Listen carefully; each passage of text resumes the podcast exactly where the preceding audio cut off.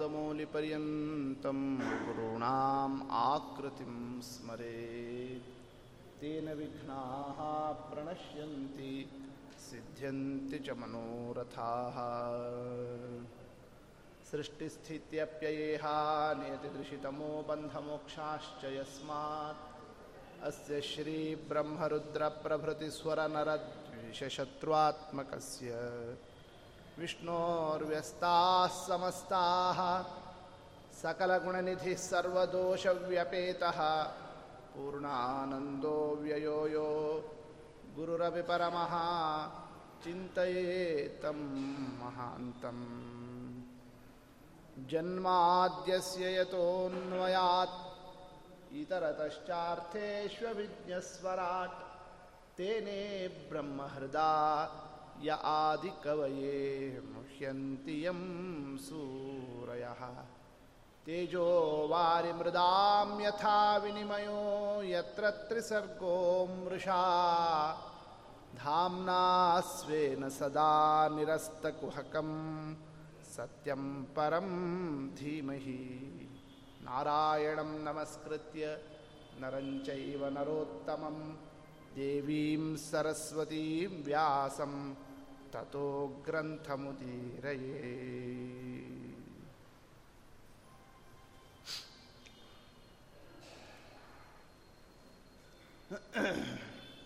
ಅತ್ಯಂತ ಪವಿತ್ರವಾದ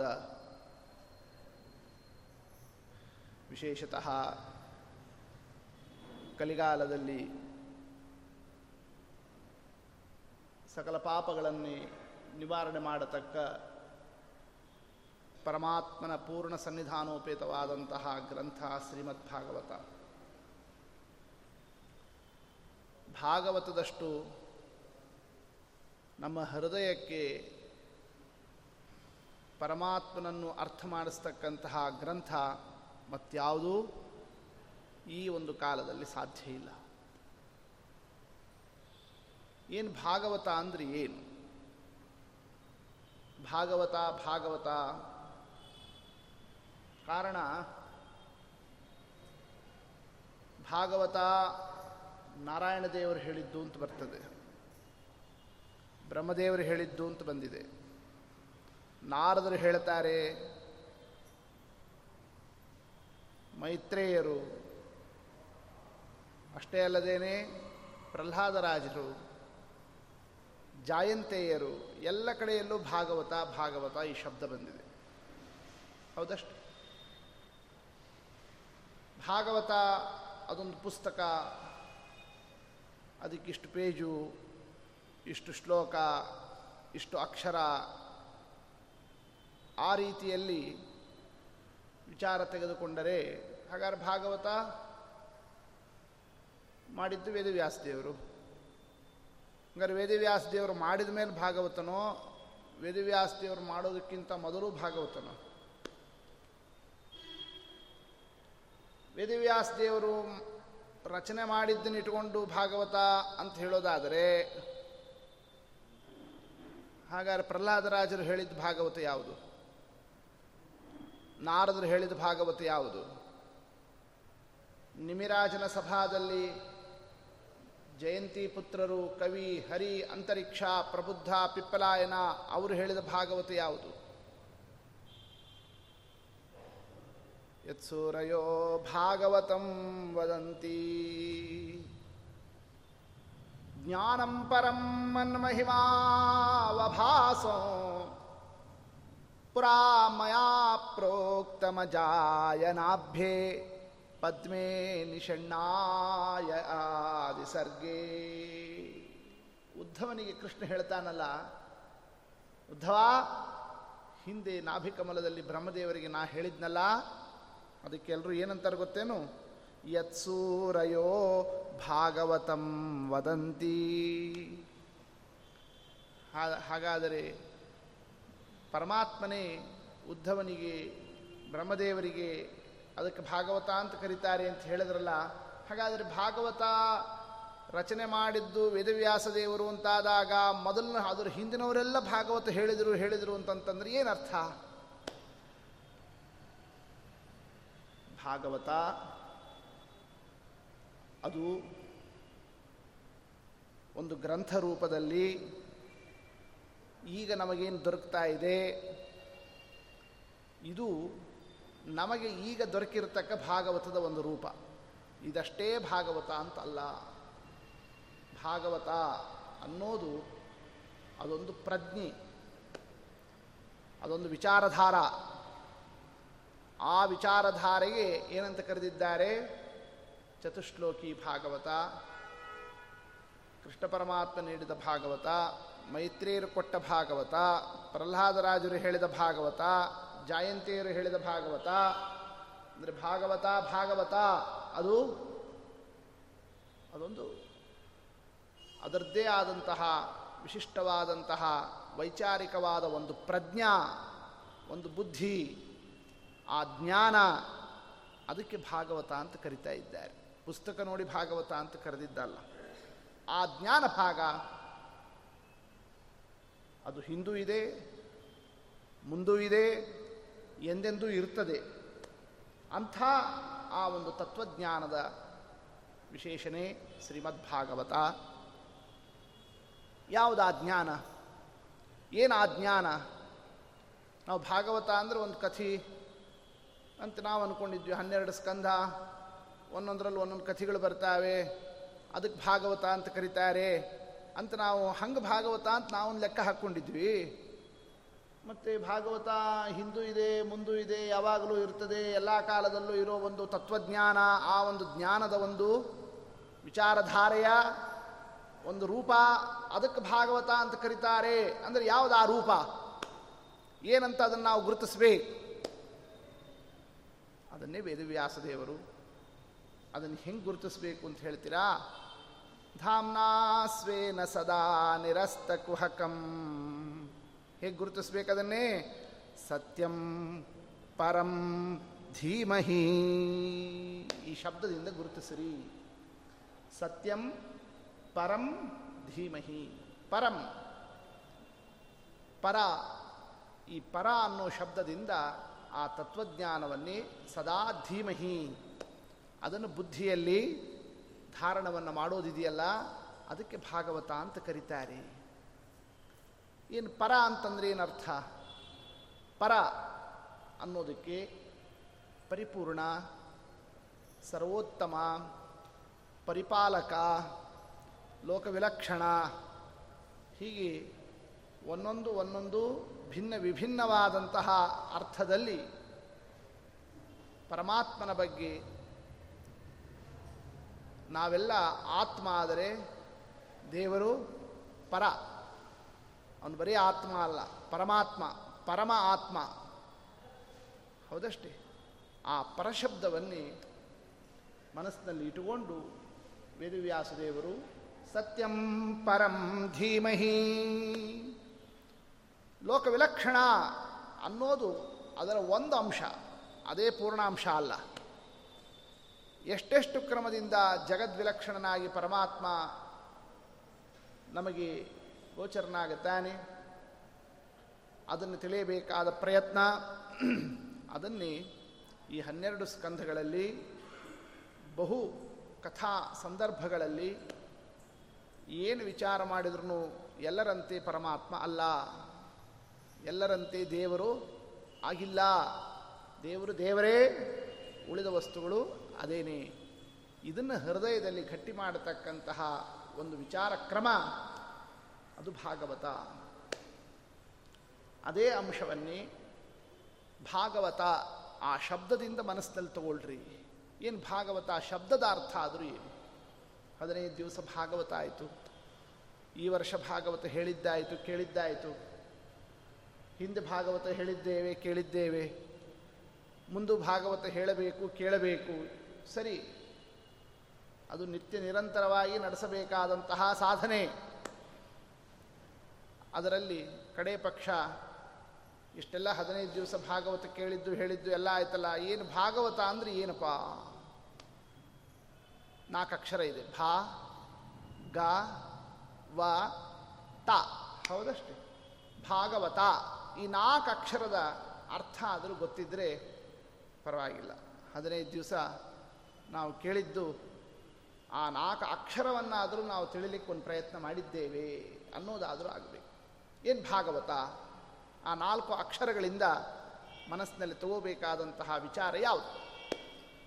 ಜ್ಞಾನಂ ಪರಂ ಮನ್ಮಹಿಮಾವಭಾಸಂ ಯತ್ಸೂರಯೋ ಭಾಗವತಂ ವದಂತಿ. ಭಾಗವತ ಅಂದ್ರೆ ಶ್ಲೋಕನೇ ಭಾಗವತ, ಅಷ್ಟೇ ಭಾಗವತ ಅಂತ ನೀವು ಹಿಂಗೆ ಲೆಕ್ಕ ಹಾಕ್ಕೊಂಡ್ಬಿಟ್ರೆ ಹಾಗಾದ್ರೆ ಬರೀ ಶ್ಲೋಕ ಅಷ್ಟೇ ಹೇಳ್ತಿರ್ಬೇಕು, ಶ್ಲೋಕ ಅಷ್ಟೇ ಕೇಳ್ತಿರ್ಬೇಕು. ಜನ್ಮಾದ್ಯಸೇತೋನ್ಮಯಾದಿತರತಃ ಧರ್ಮ ಪ್ರೋಜ್ಜಿತ ಕೈತವತ್ರ ಪರಮಃ ನಿಗಮಕಲ್ಪತರೋರ್ಗಲಿತಂ ಫಲಂ. ಶ್ಲೋಕ, ಶ್ಲೋಕನೇ ಭಾಗವತ. ಹಂಗಾರೆ ನಾವು ಆ ಶ್ಲೋಕದ ಬಗ್ಗೆ ಹೇಳೋ ಅದರ ಅಭಿಪ್ರಾಯದ ಮಾತುಗಳು ಅದು ಭಾಗವತ ಹೌದೋ ಅಲ್ಲೋ? ಆ ಕನ್ನಡದಲ್ಲಿ ಆಡೋ ಶಬ್ದಗಳು, ಇದರ ಈ ಶ್ಲೋಕದಲ್ಲಿ ಈ ಅರ್ಥ ಇದೆ ಅಂತ ವಿವರಣೆ ಮಾಡೋದಕ್ಕೆ ಭಾಗವತ ಅಂತ ಕರೀತಾರೋ ಕರೆಯೋದಿಲ್ವೋ? ಶ್ಲೋಕ ಅಷ್ಟೇ ಭಾಗವತ, ಶಬ್ದ ಅಷ್ಟೇ ಭಾಗವತ, ಹಾಗೆ ಗುರುತಿಸ್ತಕ್ಕಂಥ ಕ್ರಮ ಅಲ್ಲ. ಅದು ಜ್ಞಾನ ಭಾಗವತ. ಯಾವ ಜ್ಞಾನ? ಭಗವಾನ್. ಭಗವಾನ್ ಶಬ್ದದ ಅರ್ಥವನ್ನು ತಿಳಿದು ದೇವರ ಮಹಿಮೆಯನ್ನೇ ಮನಸ್ಸಿನಲ್ಲಿ ತೆಗೆದುಕೊಳ್ಳತಕ್ಕಂತಹ ಅಂಶ ಏನಿದೆ ಅದಕ್ಕೆ ಭಾಗವತ ಅಂತ ಕರೀತಾರೆ. ಅದನ್ನೇ ಪರಮಾತ್ಮ ಹೇಳಿದ್ದು. ಮನ್ನ ಮಹಿಮಾವಭಾಸಂ ನನ್ನ ಮಹಿಮೆ ಅವಭಾಸ. ಅದು ಹೊಳೆಯಬೇಕು. ದೇವರ ಮಹಿಮೆ ಏನು ಅನ್ನೋದು ಭಾಗವತ ಅಂದ ಕೂಡಲೇ ಅದು ನಮ್ಮ ಹೃದಯದಲ್ಲಿ ಅದು ಜಾಗೃತ ಆಗಬೇಕು. ಆ ಒಂದು ಚಿಂತನ, ಆ ಒಂದು ಮನಸ್ಥಿತಿ ಅದಕ್ಕೇನಂತ ಕರೀತಾರೆ? ಭಾಗವತ. ಬಂಗಾರ ಅಂದುಕೊಳ್ಳಿ ತಲೆಯಲ್ಲಿ ಮನಸ್ಸಿನಲ್ಲಿ ಒಂದು ಚಿಂತನೆ, ಒಂದು ಹೊಳಪು ಬರ್ತದೋ ಇಲ್ಲ? ಬಂಗಾರ ಅಂದುಕೊಳ್ಳಿ ಹೆಂಗಿರ್ತದೆ, ಏನಿರ್ತದೆ, ಅದು ಏನು, ಎತ್ತ ಅನ್ನೋದಕ್ಕೊಂದು ಮನಸ್ಸು ಹೇಗೆ ಹೋಗ್ತದೋ ಹಾಗೆ ಭಗ, ಭಾಗವತ ಅಂದುಕೊಳ್ಳಿ ಇದು ಮನಸ್ಸಲ್ಲಿ ಬಂದ್ಬಿಡ್ಬೇಕು. ಅದು ಬಂತು ಅಂತಾದರೆ ಅಲ್ಲಿ ಭಾಗವತ ಅರ್ಥ ಆಗಿದೆ ಅಂತ ಅರ್ಥ. ಏನು ಭಾಗವತ ಅಂದುಕೊಳ್ಳಿ ನಾವು ಮನಸ್ಸಿನಲ್ಲಿ ತಗೋಬೇಕಾದ ವಿಚಾರ? ಭಗವಾನ್ ಭಾಗವತ. ಭಗವಾನ್ ಯಾರಿದ್ದಾನೋ ಅವನ ಬಗ್ಗೆ ಏನು ನಾವು ತಿಳಿಯೋದಿದೆ, ಅದಕ್ಕೇನಂತ ಕರೀತಾರೆ? ಭಾಗವತ ಅಂತ ಕರೀತಾರೆ. ಕಾರಣ, ಈ ಭಾಗವತ ಅನ್ನೋ ಶಬ್ದ, ಅದು ಭಗವಾನ್ ಶಬ್ದದ ಮುಂದುವರಿದಂತಹ ಶಬ್ದ ಅದು. ಭಗವಾನ್, ಭಗವಂತ, ಭಗವಂತನಿಗೆ ಸಂಬಂಧಪಟ್ಟಂತಹ ಮಹಿಮೆ ಭಾಗವತ. ಭಗವಾನ್ ಶಬ್ದದ ಅರ್ಥ ಏನು? ಅದನ್ನು ಮನಸ್ಸಿನಲ್ಲಿ ತಗೊಂಡ್ರೆ ಭಗವಾನ್ ಶಬ್ದಕ್ಕೆ ಎರಡು ಅರ್ಥವನ್ನು ಹೇಳಿದ್ದಾರೆ. ಭಗವಾನ್, ಕೆಲವು ಸಲ ಶಬ್ದದ ಅರ್ಥ ಏನು ಅಂತ ವ್ಯಾಕರಣ ಗೊತ್ತಿಲ್ಲದೇ ಇದ್ರೂ ಯಾವುದೇ ಒಂದು ಬುದ್ಧಿವಂತಿಗೆ ಅಭ್ಯಾಸ, ಪರಿಶ್ರಮ ಇದು ನಮಗೆ ಇಲ್ಲದೇ ಇದ್ರೂ ಆ ಶಬ್ದ ಆಡ್ತಿದ್ದಂತೆಯೇ ನಮಗೊಂದು ಅರ್ಥ ಆಗ್ತಿರ್ತದೆ. ಆ ತರಹದಲ್ಲಿ ಬರುವ ಅರ್ಥಕ್ಕೆ ರೂಢಾರ್ಥ ಅಂತ ಕರೀತಾರೆ. ಎಲ್ಲಿ ಅದನ್ನು ಎಲ್ಲರೂ ರೂಢಿಯಿಂದ ಬಳಸ್ತಾ ಇರ್ತಾರೆ, ಅದಕ್ಕೆ ವ್ಯಾಕರಣ ಯಾಕೆ ಬೇಕು? ಮತ್ತೊಂದು ಯಾಕೆ ಬೇಕು? ಭಗವಾನ್ ಈ ಶಬ್ದವನ್ನು ಎಲ್ಲರೂ ಯಾರಲ್ಲಿ ಬಳಸ್ತಾರೆ? ಭಗವಾನ್ ಶಬ್ದವನ್ನು ಪ್ರಸಿದ್ಧಿ, ಅದರ ರೂಢಿ. ಕೋನಾಮಲೋಕೆ ಭಗವತ್ ಪದಾರ್ಥ ಶೇಷಂ ಪುನಾತ್ಯನ್ಯತಮೋ ಮುಕುಂದಾತ್. ಕೋನಾಮಲೋಕೆ ಭಗವತ್ ಪದಾರ್ಥ ಮುಕುಂದನನ್ನು ಬಿಟ್ಟು ಇನ್ನೊಬ್ಬರಿಗೆ ಭಗವಾನ್ ಅನ್ನೋ ಶಬ್ದ ಅರ್ಥ ಹೆಂಗ್ರಿ ಹೊಂದಾಣಿಕೆ ಆಗ್ತದೆ? ಕಾರಣ, ಭಗವಾನ್ ಶಬ್ದವನ್ನು ಎಲ್ಲಿ ಬೆಳೆಸ್ತಾರೆ ಎಲ್ಲರೂ ಕೂಡ ದೊಡ್ಡವ ಅನ್ನೋ ಅರ್ಥದಲ್ಲಿ ಬೆಳೆಸ್ತಾರೆ. ನಮಗಿಂತ ದೊಡ್ಡವರು ಶ್ರೇಷ್ಠ, ಪೂಜ್ಯ, ಆ ಪೂಜ್ಯತ್ವ, ಆ ಶ್ರೇಷ್ಠತೆ, ಆ ಒಂದು ಅರ್ಥದಲ್ಲಿ ಭಗವಾನ್ ಭಗವಾನ್ ಈ ಒಂದು ಮಾತನ್ನೇ ಯಾರಲ್ಲಿ ನಾವು ಬಳಸ್ತೇವೆ? ಯಾರಲ್ಲಿ ಬಳಸೋದು ಪೂರ್ಣ ಮಟ್ಟದಲ್ಲಿ ಅದು ಹೊಂದಾಣಿಕೆಯಾಗ್ತದೆ? ಶೇಷಂ ಪುನಾತ್ಯನ್ಯತಮೋ ಮುಕುಂದಾತ್ ಮುಕುಂದ ಮೋಕ್ಷಪ್ರದನಾದ ಶ್ರೀಹರಿ ಇದ್ದಾನಲ್ಲ, ಅವನೇ ಭಗವಾನ್. ಅಥಾಪಿ ಯತ್ಪಾದನಖಾವಸೃಷ್ಟಂ ಜಗದ್ವಿರಿಂಚೋಪಹೃತಾರ್ಹಣಾಂಭ ಇವ ಶ್ರೇಷ್ಠ. ಇವರು ಹೆಚ್ಚು, ಇವರ ಕಡಿಮೆ, ಇವ ಕನಿಷ್ಠ. ಯಾವುದರಿಂದ ನಾವು ಅದನ್ನು ಲೋಕದಲ್ಲಿ ಅರ್ಥ ಮಾಡಿಕೊಳ್ತೇವೆ? ಇವರು ದೊಡ್ಡವರು, ಇವರು ಸಣ್ಣವರು. ಯಾರಿಗೆ ನಮಸ್ಕಾರ ಮಾಡ್ತೇವೆ ಅವರು ಶ್ರೇಷ್ಠ. ಕಾಲಿಗೆ ಯಾರು ನಮಸ್ಕಾರ ಮಾಡ್ತಾರೆ ಅವರು ಅವರಿಗಿಂತ ಕನಿಷ್ಠ. ಇದು ಲೋಕದಲ್ಲಿ ಸಣ್ಣ ಮಕ್ಕಳಾದಿಯಾಗಿ ಎಲ್ಲರಿಗೂ ಸಹಜವಾಗಿ, ಸರಳವಾಗಿ ತಿಳಿಯತಕ್ಕಂತಹ ಶ್ರೇಷ್ಠತೆ. ಇವರು ಹೆಚ್ಚು, ಇವರು ಅವರಿಗಿಂತ ಕಡಿಮೆ. ಈ ಒಂದು ಪ ಪರಿಜ್ಞಾನದ ಒಂದು ದೃಶ್ಯ ಹೌದಷ್ಟೇ? ಅಂದಮೇಲೆ ಇಡೀ ಜಗತ್ತು ಬ್ರಹ್ಮದೇವರಾಗಲಿ ಮಹರುದ್ರ ದೇವರಾಗಲಿ ಯತ್ಪಾದನಖಾವಸೃಷ್ಟಂ ಜಗತ್ ವಿರಿಂಚೋಪಹೃತಾರ್ಹಣಾಂಭ. ಯಾರ ಪಾದಕ್ಕೆ ಸೋಕಿದಂತಹ ಜಲವನ್ನೇ ಬ್ರಹ್ಮದೇವರಾದಿಯಾಗಿ ಎಲ್ಲರೂ ಕೂಡ ಇದರಿಂದ ನಾವು ಉದ್ಧಾರ ಆಗುತ್ತೇವೆ, ನಾವು ಉದ್ಧಾರ ಆಗುತ್ತೇವೆ ಅಂತ ಪರಿಗ್ರಹವನ್ನು ಮಾಡಿದರು. ಯಾರ ಪಾದದ ನೀರನ್ನೇ? ಯಾರ ಪಾದದ ನೀರನ್ನು ಯಾರು ಶಿರಸಾಧಾರಣವನ್ನು ಮಾಡಿದ್ದಾರೆ? ಅದನ್ನೊಂದು ನೋಡಿದ್ರೆ ಸಾಕು. ಬ್ರಹ್ಮದೇವರು ಯಾರ ಪಾದೋದಕವನ್ನು ಶಿರಸಾಧಾರಿ ಧರಿಸಿದ್ದಾರೆ? ರುದ್ರದೇವರು ಯಾವ ಪಾದೋದಕವನ್ನು ಧರಿಸಿದ್ದರಿಂದ ಅವರಿಗೆ ಗಂಗಾಧರ ಈ ಒಂದು ಹೆಸರು ಬಂತು. ಅಂದರೆ ಬ್ರಹ್ಮದೇವರಾಗಲಿ, ರುದ್ರದೇವರಾಗಲಿ, ಸಕಲ ದೇವತೆಗಳಾಗಲಿ, ಮೇಲಿನ ಲೋಕ ಆಗಲಿ, ಕೆಳಗಿನ ಲೋಕ ಆಗಲಿ, ಈ ಲೋಕ ಆಗಲಿ, ಸರ್ವಸ್ವರೂ ಸಹ ಯಾವ ಪರಮಾತ್ಮನ ಪಾದದ ಉದಕವನ್ನೇ ಅದನ್ನು ನಾವು ಧಾರಣವನ್ನು ಮಾಡಿ ಪವಿತ್ರರಾಗುತ್ತೇವೆ ಅಂತ ಆ ಒಂದು ತಮ್ಮ ಚರ್ಯೆಯನ್ನು ತೋರಿಸ್ತಾ ಇದ್ದಾರೆ. ಇದೊಂದು ಸಾಕಲ್ಲ, ಯಾರು ಶ್ರೇಷ್ಠ, ಯಾರು ಕಡಿಮೆ ಅಂದ ಮೇಲೆ ಸತ್ಯಂ ಪರಂ ಧೀಮಹಿ. ಪರ ಅನ್ನೋ ಶಬ್ದಕ್ಕೆ ಸರ್ವೋತ್ತಮ. ಎಲ್ಲರಿಗಿಂತ ಶ್ರೇಷ್ಠ.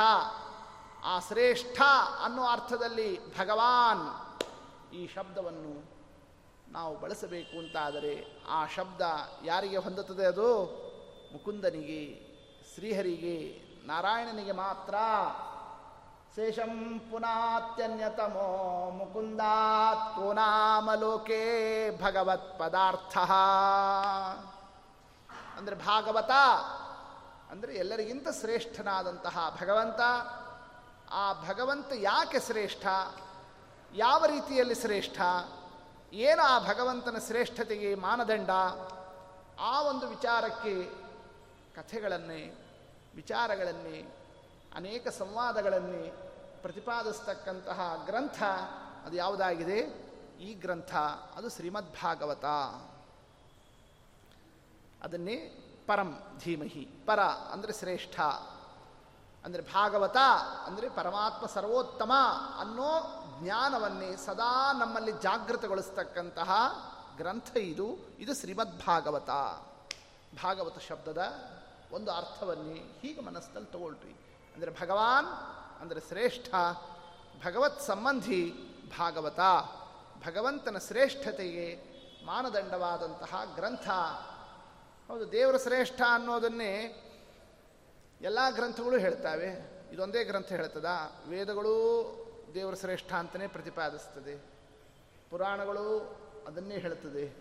ಯಾವ ಪುರಾಣ ತಗೊಂಡ್ರೂ ಎಲ್ಲವೂ ಆ ಭಗವಂತನ ಶ್ರೇಷ್ಠತೆಯನ್ನೇ ಪ್ರತಿಪಾದಿಸ್ತಾ ಇದೆ. ಬ್ರಹ್ಮಸೂತ್ರಗಳು ಪರಮಾತ್ಮ ಶ್ರೇಷ್ಠ, ಅವನು ಸರ್ವೋತ್ತಮ, ಅದನ್ನು ಅವು ತಿಳಿಸಿಕೊಡ್ತಾವೆ ಅಂದರೆ ದೇವರ ಶ್ರೇಷ್ಠ ಅನ್ನೋ ವಿಚಾರವನ್ನು ತಿಳಿಸೋದಕ್ಕೆ ಭಾಗವತ ಅಂತ ಕರೆಯೋದಾದರೆ, ವೇದನೂ ಭಾಗವತ, ಪುರಾಣನೂ ಭಾಗವತ, ಸೂತ್ರನೂ ಭಾಗವತ, ಮಹಾಭಾರತನೂ ಭಾಗವತ, ಭಾಗವತನೂ ಭಾಗವತ, ಎಲ್ಲವೂ ಭಾಗವತನೇ. ಈ ಗ್ರಂಥಕ್ಕೆ ಮಾತ್ರ ಭಾಗವತ ಅಂತ ಯಾಕೆ ಪ್ರತ್ಯೇಕ? ಅಂತ ಪ್ರಶ್ನೆ ಬಂದರೆ, ಹೌದು ಅಂತ ಎಲ್ಲವೂ ಭಾಗವತನೇ. ಮತ್ತು ಇದೇ ಯಾಕೆ ಭಾಗವತ?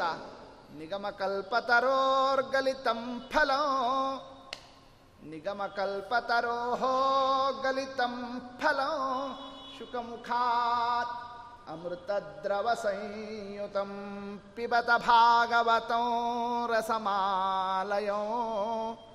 ಮುಹುರಹೋ ರಸಿಕಾ ಭುವಿ ಭಾವುಕಾ ಯಾರಿಲ್ಲ ಅಂತಂದ್ರು?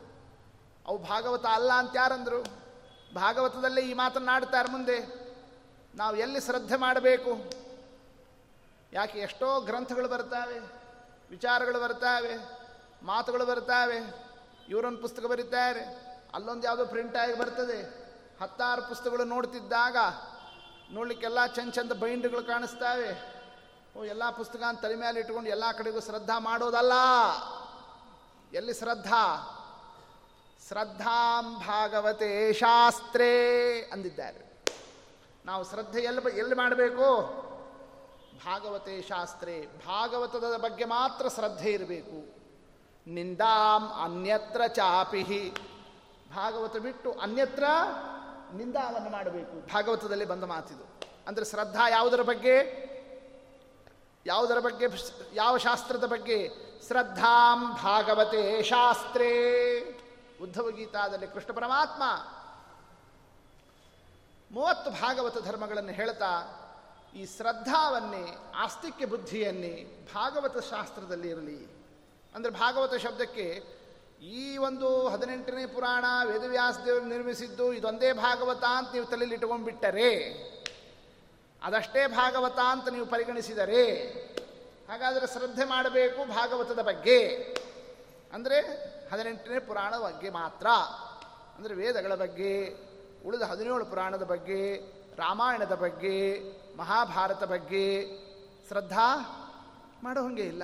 ಯಾಕೆ ಭಾಗವತ ಅಂದರೆ ಇದೊಂದೇ ಅಂತ ನಾವು ಅರ್ಥ ಮಾಡಿದರೆ? ಇದೊಂದೇ ಭಾಗವತ ಅಲ್ಲೇ ಇಲ್ಲ. ಎಲ್ಲವೂ ಭಾಗವತನೇ. ವೇದನೂ ಭಾಗವತ, ಪುರಾಣನೂ ಭಾಗವತ, ಶಾಸ್ತ್ರನೂ ಭಾಗವತ, ಸರ್ವಸ್ವನೂ ಭಾಗವತವೇ. ಮತ್ತು ಎಲ್ಲ ಭಾಗವತ ಆದರೆ ಮತ್ತು ಭಾಗವತಕ್ಕೇನು ಮಹತ್ವ ಬಂತು? ಇದೊಂದಕ್ಕೆ ಯಾಕೆ ಭಾಗವತ ಅಂತ ಕರಿಬೇಕು? ಇದಕ್ಕೆ ಯಾಕೆ ನಾವು ಇಷ್ಟೊಂದು ಮಹತ್ವ ಕೊಡ್ತೀವಿ?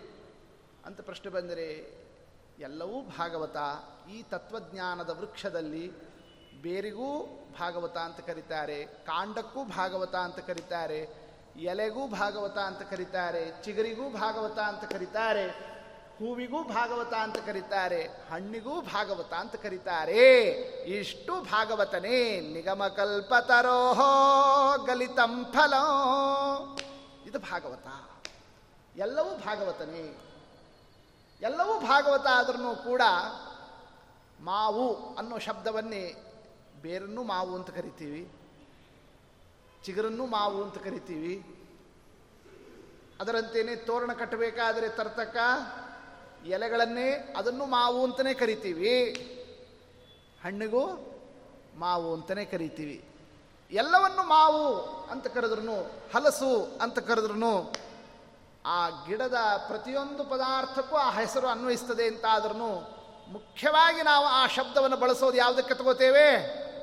ಹಣ್ಣಿಗೆ ತಗೋತೇವೆ. ಹಾಗೆ ನಿಗಮ ಕಲ್ಪತರೋಹೋ ಗಲಿತಂ ಫಲೋ ಪಿಬತ ಭಾಗವತೋ. ಇದು ಭಾಗವತ, ಇದು ಫಲ.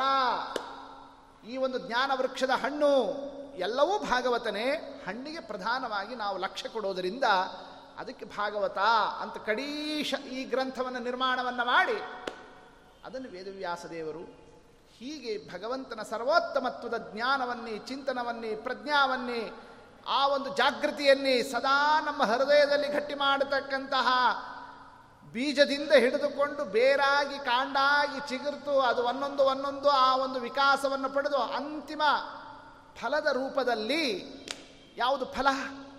ಇಷ್ಟೆಲ್ಲ ವಿಚಾರ ಮಾಡಿದ್ದಕ್ಕೆ ಭಕ್ತಿನೇ ಫಲ. ಆ ಹರಿಭಕ್ತಿ ಎಂಬತಕ್ಕಂತಹ ಆ ಫಲದ ರೂಪದಲ್ಲಿ ಭಾಗವತ ನಮಗೆ ಸಿಗತಕ್ಕಂತಹ ಗ್ರಂಥ ಆದ್ದರಿಂದ ಎಲ್ಲವನ್ನೂ ಭಾಗವತ ಅಂತಲೇ ಕರಿಬೇಕು. ಆದರೆ ಈ ಹಣ್ಣಿಗೆ ಭಾಗವತ ಅಂತ ನಮಗೆ ಅರ್ಥ ಆಗುವಂತೆ ವೇದವ್ಯಾಸ ದೇವರು ಇದನ್ನೇ ನಿರೂಪಣೆ ಮಾಡಿಕೊಟ್ಟಿದ್ದಾರೆ. ಅಂತಹ ಈ ಭಾಗವತ ಗ್ರಂಥವನ್ನೇ ಭಗವತ್ ಸಂಬಂಧಿ ಭಾಗವತ ಅನ್ನೋದಕ್ಕೆ ಭಗವಾನ್ ಅನ್ನೋ ಶಬ್ದಕ್ಕೆ ಮತ್ತೊಂದು ಅರ್ಥ ತಗೊಂಡ್ರೆ ಅದೇನೆ ಹನ್ನೆರಡು ಸ್ಕಂಧಗಳಾಗುತ್ತವೆ. ಭಗವಾನ್ ಅನ್ನೋ ಶಬ್ದಕ್ಕೆ ಹೇಗೆ ಹಣ ಹೊಂದಿದವನಿಗೆ ಹಣವಂತ, ಗುಣವುಳ್ಳವನಿಗೆ ಗುಣವಂತ, ಧನವುಳ್ಳವನಿಗೆ ಧನವಂತ, ಅದರಂತೆಯೇ ಭಗವಂತ. ಯಾರಿಗೆ ಭಗ ಇದೆಯೋ ಅವನಿಗೇನಂತ ಕರೀತಾರೆ? ಭಗವಂತ. ಹಣವಂತ, ಗುಣವಂತ, ಧನವಂತ, ಅದನ್ನು ದೃಷ್ಟಾಂತ ಇಟ್ಟುಕೊಂಡು ಮನಸ್ಸಿನಲ್ಲಿ ಭಗವಂತ ಅನ್ನೋ ಶಬ್ದವನ್ನು ಅರ್ಥ ಮಾಡಿಕೊಳ್ಳ್ರಿ ಏನು ಭಗವಂತ ಅಂದ್ರೇನು? ಯಾಕೆ ಹಣ, ಗುಣ, ಧನ, ವಂತ ವಂತ ವಂತ ಅಂದ್ರೆ ಉಳ್ಳವ. ಹಾಗೆ ಭಗವಂತ ಅಂದ್ರೆ ಭಗ ಅಂದ್ರೇನು? ಆ ಭಗ ಶಬ್ದಕ್ಕೆ ಶಾಸ್ತ್ರದಲ್ಲಿ ಐಶ್ವರ್ಯಸ್ಯ ಸಮಗ್ರಸ್ಯ, ವೀರ್ಯಸ್ಯ ಯಶಸಃ, ಶ್ರಿಯ, ಜ್ಞಾನವಿಜ್ಞಾನಯೋಶ್ಚೈವ ಷಣ್ಣಾಂ ಭಗಯಿತೀರಣ ಈ ಷಟ್, ಈ ಆರು ಅಂಶಗಳಿಗೆ ಭಗ ಅಂತ ಕರೆದಿದ್ದಾರೆ. ಯಾವ ಅಂಶ ಐಶ್ವರ್ಯಸ್ಯ ಸಮಗ್ರಸ್ಯ, ಪರಿಪೂರ್ಣವಾದಂತಹ ಐಶ್ವರ್ಯ, ವೀರ್ಯ, ಯಶಸ್ಸು ಶ್ರೀ ಜ್ಞಾನ, ವಿಜ್ಞಾನ. ಈ ಆರು ಅಂಶಗಳು ಯಾರಲ್ಲಿ ಪರಿಪೂರ್ಣವಾಗಿ ತುಂಬಿದೆಯೋ ಅವನಿಗೇನಂತ ಕರೀತಾರೆ? ಭಗವಾನ್. ಭಗವಾನ್ ಶಬ್ದದ ಅರ್ಥ ಇದು. ಷಡ್ಗುಣಗಳು. ಆರು ಗುಣಗಳು. ಆ ಆರು ಗುಣಗಳನ್ನೇ ಅರ್ಥ ಮಾಡಿಕೊಂಡ್ಬಿಟ್ರೆ ದೇವರಲ್ಲಿ ಪೂರ್ಣವಾಗಿದೆ ಅಂತ ಆ ಒಂದು ಚಿಂತನ, ಆ ಒಂದು ಜ್ಞಾನ, ಆ ಒಂದು ವಿಚಾರ, ಅದೇ ಭಾಗವತ. ಯತ್ಸೂರಯೋ ಭಾಗವತಂ ವದಂತಿ. ಜ್ಞಾನಂ ಪರಂ ಮನ್ನ ಮಹಿಮಾವಭಾಸಂ ದೇವರು ಅಪಾರ ಇದ್ದಾನ್ರು, ಅನಂತ ಇದ್ದಾನಾತ ಇಷ್ಟು ಅಷ್ಟು ತಿಳಿದ್ರೆ ಮುಗಿತು ಅನ್ನೋದಕ್ಕೆ ಅವಕಾಶನೇ ಇಲ್ಲ, ಅಂಥ ವಸ್ತು ಶ್ರೀಹರಿ ಇದ್ದಾನೆ. ನಾವು ತಿಳಿಯೋದಕ್ಕೆ ಪ್ರಯತ್ನ ಮಾಡೋದು ಎಷ್ಟು ಅಂಶದಲ್ಲಿ? ಈ ಆರು ಅಂಶವನ್ನು ತಿಳ್ಕೊಳ್ಳಿ, ಒಂದು ಪ್ರಯತ್ನ ಮಾಡಿರಿ. ಆ ಆರು ಅಂಶನೇ ಹನ್ನೆರಡು ಸ್ಕಂದಗಳಿಂದ ಇಲ್ಲಿ ತಿಳಿಸ್ತಾ ಇದ್ದಾರೆ. ಒಂದೊಂದು ಭಗವಂತನ ಆರು ಗುಣಗಳಲ್ಲಿ, ಷಡ್ಗುಣಗಳಲ್ಲಿ ಐಶ್ವರ್ಯ ಒಂದು ಎರಡು ಸ್ಕಂಧ, ವೀರ್ಯ ಮೂರು ನಾಲ್ಕು ಸ್ಕಂಧ, ಯಶಸ್ಸು ಐದು ಆರು ಸ್ಕಂದಗಳಿಂದ ಶ್ರೀ ಏಳು ಎಂಟು ಸ್ಕಂದಗಳಿಂದ ಜ್ಞಾನ, ಒಂಬತ್ತು ಹತ್ತು, ವಿಜ್ಞಾನ, ಹನ್ನೊಂದು, ಹನ್ನೆರಡು. ಹೀಗೆ ಹನ್ನೆರಡು ಸ್ಕಂದಗಳಿಂದ ಭಗವಾನ್ ಶಬ್ದದ ಆರು ಗುಣಧರ್ಮಗಳ ಏನೊಂದು ಪರಿಚಯ ಇದೆ, ಅದು ನಮ್ಮ ಹೃದಯದಲ್ಲಿ ದೃಢ ಆಗುವಂತೆ ವ್ಯವಸ್ಥೆ ಮಾಡಿಕೊಟ್ಟ ಗ್ರಂಥ, ಇದು ಶ್ರೀಮದ್ಭಾಗವತ. ಹನ್ನೆರಡು ಗುಣದಲ್ಲಿ, ಆ ಹನ್ನೆರಡು ಸ್ಕಂದಗಳಲ್ಲಿ ಈ ಆರು ಅಂಶಗಳನ್ನೇ ಹೆಂಗೆ ನಮಗೆ ತಿಳಿಸಿಕೊಟ್ರು? ಎಲ್ಲ ಕಥೆಗಳನ್ನು ನೀವು ಪರಾಮರ್ಶೆ ಮಾಡಿ ಮೊದಲನೇ ಸ್ಕಂದದಲ್ಲಿ, ಎರಡನೇ ಸ್ಕಂದದಲ್ಲಿ ಐಶ್ವರ್ಯ, ಭಗವಂತನ ಸರ್ವೈಶ್ವರ್ಯವನ್ನು ನಿರೂಪಿಸಿಕೊಟ್ಟಿದ್ದಾರೆ. ಯಾಕೆ ಐಶ್ವರ್ಯ? ಆ ಐಶ್ವರ್ಯ ಶಬ್ದದ ಅರ್ಥ ಏನು? ಸಾಮರ್ಥ್ಯ ಅಂತ ಅರ್ಥ. ಏನು ಮಾಡಲಿಕ್ಕೆ ಬೇಕಾದರೂ ಸಮರ್ಥನಾಗಿದ್ದರೆ ಅವನಿಗೇನಂತ ಕರೀತಾರೆ? ಅಂತಹ ಐಶ್ವರ್ಯ ಇದೆ. ಐಶ್ವರ್ಯ ಅನ್ನೋದಕ್ಕೆ ಸಾಮರ್ಥ್ಯವಾಚಕ ಅದು. ಮುಂದೆ ಶ್ರೀ ಸಂಪತ್ತು ಅನ್ನೋ ಅರ್ಥದಲ್ಲಿ ಮುಂದೆ ಬೇರೆ ಶ್ರೀ ಶಬ್ದ ಇದೆ. ಐಶ್ವರ್ಯಸ್ಯ ಅಂತಹ ದೇವರ ಸಾಮರ್ಥ್ಯ, ಅವನ ಶಕ್ತಿ, ಅದರ ಒಂದು ಪೂರ್ಣತೆ, ಅದನ್ನೇ ಇಲ್ಲಿ ಪರಮಾತ್ಮ ಪರೀಕ್ಷಿತ್ ರಾಜನನ್ನೇ ರಕ್ಷಣೆ ಮಾಡಿದ್ದು, ಪಾಂಡವರಿಗೆ ಅನುಗ್ರಹ ಮಾಡಿದ್ದು, ಕುಂತಿದೇವಿ ಸ್ತೋತ್ರ ಮಾಡಿದ್ದು, ಭೀಷ್ಮಾಚಾರ್ಯರು ಸಿದ್ಧರಾಗಿದ್ದು, ಒಂದೊಂದು ಕಥಾಭಾಗದಲ್ಲಿ ಅಷ್ಟೇ ಅಲ್ಲದೇನೆ ಪರಮಾತ್ಮ ಬ್ರಹ್ಮಾಂಡ ವ್ಯಾಪಿಯಾಗಿ ತನ್ನ ಸಾಮರ್ಥ್ಯವನ್ನು ಹೇಗೆ ತೋರಿಸ್ತಾನೆ ಎಂಬತಕ್ಕ ವಿರಾಟ್ ರೂಪ, ಬ್ರಹ್ಮದೇವರು ನಾರದರಿಗೆ ತಿಳಿಸಿರತಕ್ಕಂತಹ ಆ ಸಂವಾದದಲ್ಲಿ ಹೇಳಿರತಕ್ಕ ಅಹಮೇವಾಸಮೇವಾಗ್ರೇ ನಾನ್ಯದ್ಯತ್ಸದ ಸತ್ಪರಂ, ಮೊದಲಿರೋದು ನಾನು ಕಡಿ ಉಳಿಯೋದು ನಾನು, ಮಧ್ಯದಲ್ಲಿ ಹಾರಾಡೋದಷ್ಟೇ ನೀವು, ಇದನ್ನು ಅರ್ಥ ಮಾಡಿಕೊಂಡು ವಿಚಾರ ಮಾಡ್ರಿ. ಏನು ಪರಮಾತ್ಮ ತನ್ನ ಒಂದು ಸಾಮರ್ಥ್ಯವನ್ನೇ ಈ ಕ್ರಮದಿಂದ ಸಂಕ್ಷೇಪ ವಿಸ್ತಾರಾದಿಗಳನ್ನು ತಿಳಿಸಿದ್ದೆಲ್ಲ ಎಲ್ಲಿ ಎರಡು ಸ್ಕಂಧಗಳಲ್ಲಿ ಇದರಿಂದ ಭಗವಾನ್ ಶಬ್ದದ ಮೊದಲನೇ ಗುಣದ ವಿಚಾರ. ಆಮೇಲೆ ವೀರ್ಯ, ಮೂರನೇದು, ನಾಲ್ಕನೇದು ಸ್ಕಂದಗಳಲ್ಲಿ ವೀರ್ಯ, ಪರಮಾತ್ಮನ ಪರಾಕ್ರಮ, ಆ ವೀರ್ಯ ಎರಡು ಪ್ರಕಾರ, ಒಂದು ಒಳಗಿಂದು, ಒಂದು ಹೊರಗಿಂದು. ಹೊರಗಿಂದು ಅಂದರೆ ಬಲ, ಒಳಗಿಂದು ಅಂದರೆ ಜ್ಞಾನ. ಅಂತಹ ಎರಡೂ ಪರಮಾತ್ಮನ ರೂಪಗಳ ಪರಿಚಯವನ್ನು ಮಾಡಲಿಕ್ಕೆ ಹೊರಟಿದ್ದೇನೆ. ಮೂರು ನಾಲ್ಕು ಸ್ಕಂದಗಳು. ಅಲ್ಲಿ ಪರಮಾತ್ಮನ ಬಲಾವತಾರ, ಹಿರಣ್ಯಾಕ್ಷ ಸಂಹಾರ ಮಾಡಿರ್ತಕ್ಕಂತಹ ವರಾಹ ರೂಪದೇ ವರಾಹದೇವರ ಕಥಾ, ವೀರ್ಯಸ್ಯ. ಇನ್ನು ಮತ್ತೊಂದು ಪರಮಾತ್ಮನ ದಿವ್ಯ ಕಥಾ, ಕಪಿಲಾವತಾರ. ಅದು ಯಾವ ವೀರ್ಯ?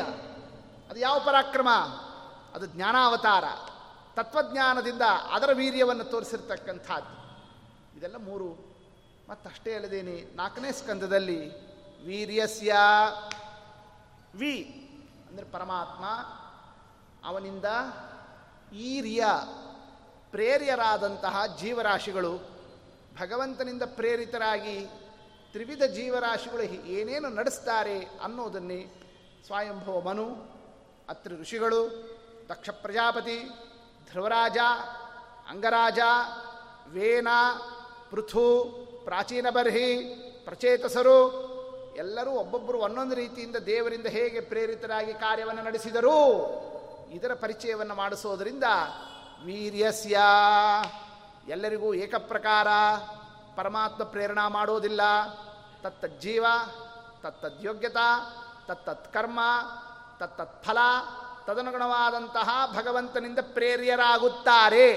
ವಿ, ವಿವಿಧವಾಗಿ ಈರ್ಯ ಯಾವ ರೀತಿಯಿಂದ ದೇವರಿಂದ ಜೀವರಾಶಿಗಳು ಪ್ರೇರಿತರಾಗುತ್ತಾರೆ? ಅದು ವೀರ್ಯ ಶಬ್ದದ ವ್ಯಾಖ್ಯಾನವನ್ನೇ ಮೂರು ನಾಲ್ಕು ಸ್ಕಂದಗಳಲ್ಲಿ ತೋರಿಸಿದ್ದಾರೆ. ಇನ್ನು ಐದು ಆರನೇ ಸ್ಕಂದಗಳಲ್ಲಿ ಹೇಳಿದ್ದೇನು? ಯಶಸ್ಸು. ಯಶಸ್ಸು. ಲೋಕದಲ್ಲಿ ಒಳ್ಳೆಯ ಯಶಸ್ಸು. ಏನು ಕೀರ್ತಿ ನೋಡ್ರಿ ಇವ್ರದ್ದು? ಅನ್ನೋದನ್ನೇ ಯಾವಾಗ ಗುರುತಿಸ್ತೀವಿ? ಅವರಿದ್ದಾಗ ಗುರುತಿಸೋದಿಲ್ಲ. ಅವ್ರು ಯಾವಾಗ ನಮ್ಗೆ ಕಾಣಿಸ್ತಿರೋದಿಲ್ಲಲ್ಲ? ಆಗ ಈ ಸರ್ಕಲ್ಗೆ ಅವ್ರ ಹೆಸರಿಟ್ಟಿದ್ದಾರಾ? ಈ ರಸ್ತೆಗೆ ಅವ್ರ ಹೆಸರಿಟ್ಟಿದ್ದಾರಾ? ಓ, ಈ ಏರಿಯಾಕ್ಕೆಲ್ಲ ಅವ್ರ ಹೆಸರಿಟ್ಟಿದ್ದಾರಾ? ಅಂದರೆ ಒಂದು ರಸ್ತೆಗೆ ಅವ್ರ ಹೆಸರಿಟ್ಟಿದ್ದು, ಒಂದು ಸರ್ಕಲ್ಗೆ ಅವ್ರ ಹೆಸರಿಟ್ಟಿದ್ದು, ಅಥವಾ ಒಂದು, ಆ ಒಂದು ಸ್ಥಳಕ್ಕೆ ಅವರ ಹೆಸರು ಬಂದಿದ್ದನ್ನು ನೋಡಿ, ಓ ಭಾಳ ಹೆಸರು ಹಂಗಾರೆ ಹೆಸರುವಾಸಿ ಅಂತ ಕಾಣಿಸ್ತದೆ ಅಂತ ಲೋಕದಲ್ಲಿ ಒಬ್ಬರ ಯಶಸ್ಸು, ಅವರ ಹೆಸರು, ಅವರ ಹೆಸರುವಾಸಿಗಳಾಗಿರೋದು, ಅದು ನಮಗೆ ಅರ್ಥ ಆಗೋದು ಯಾವುದರಿಂದ?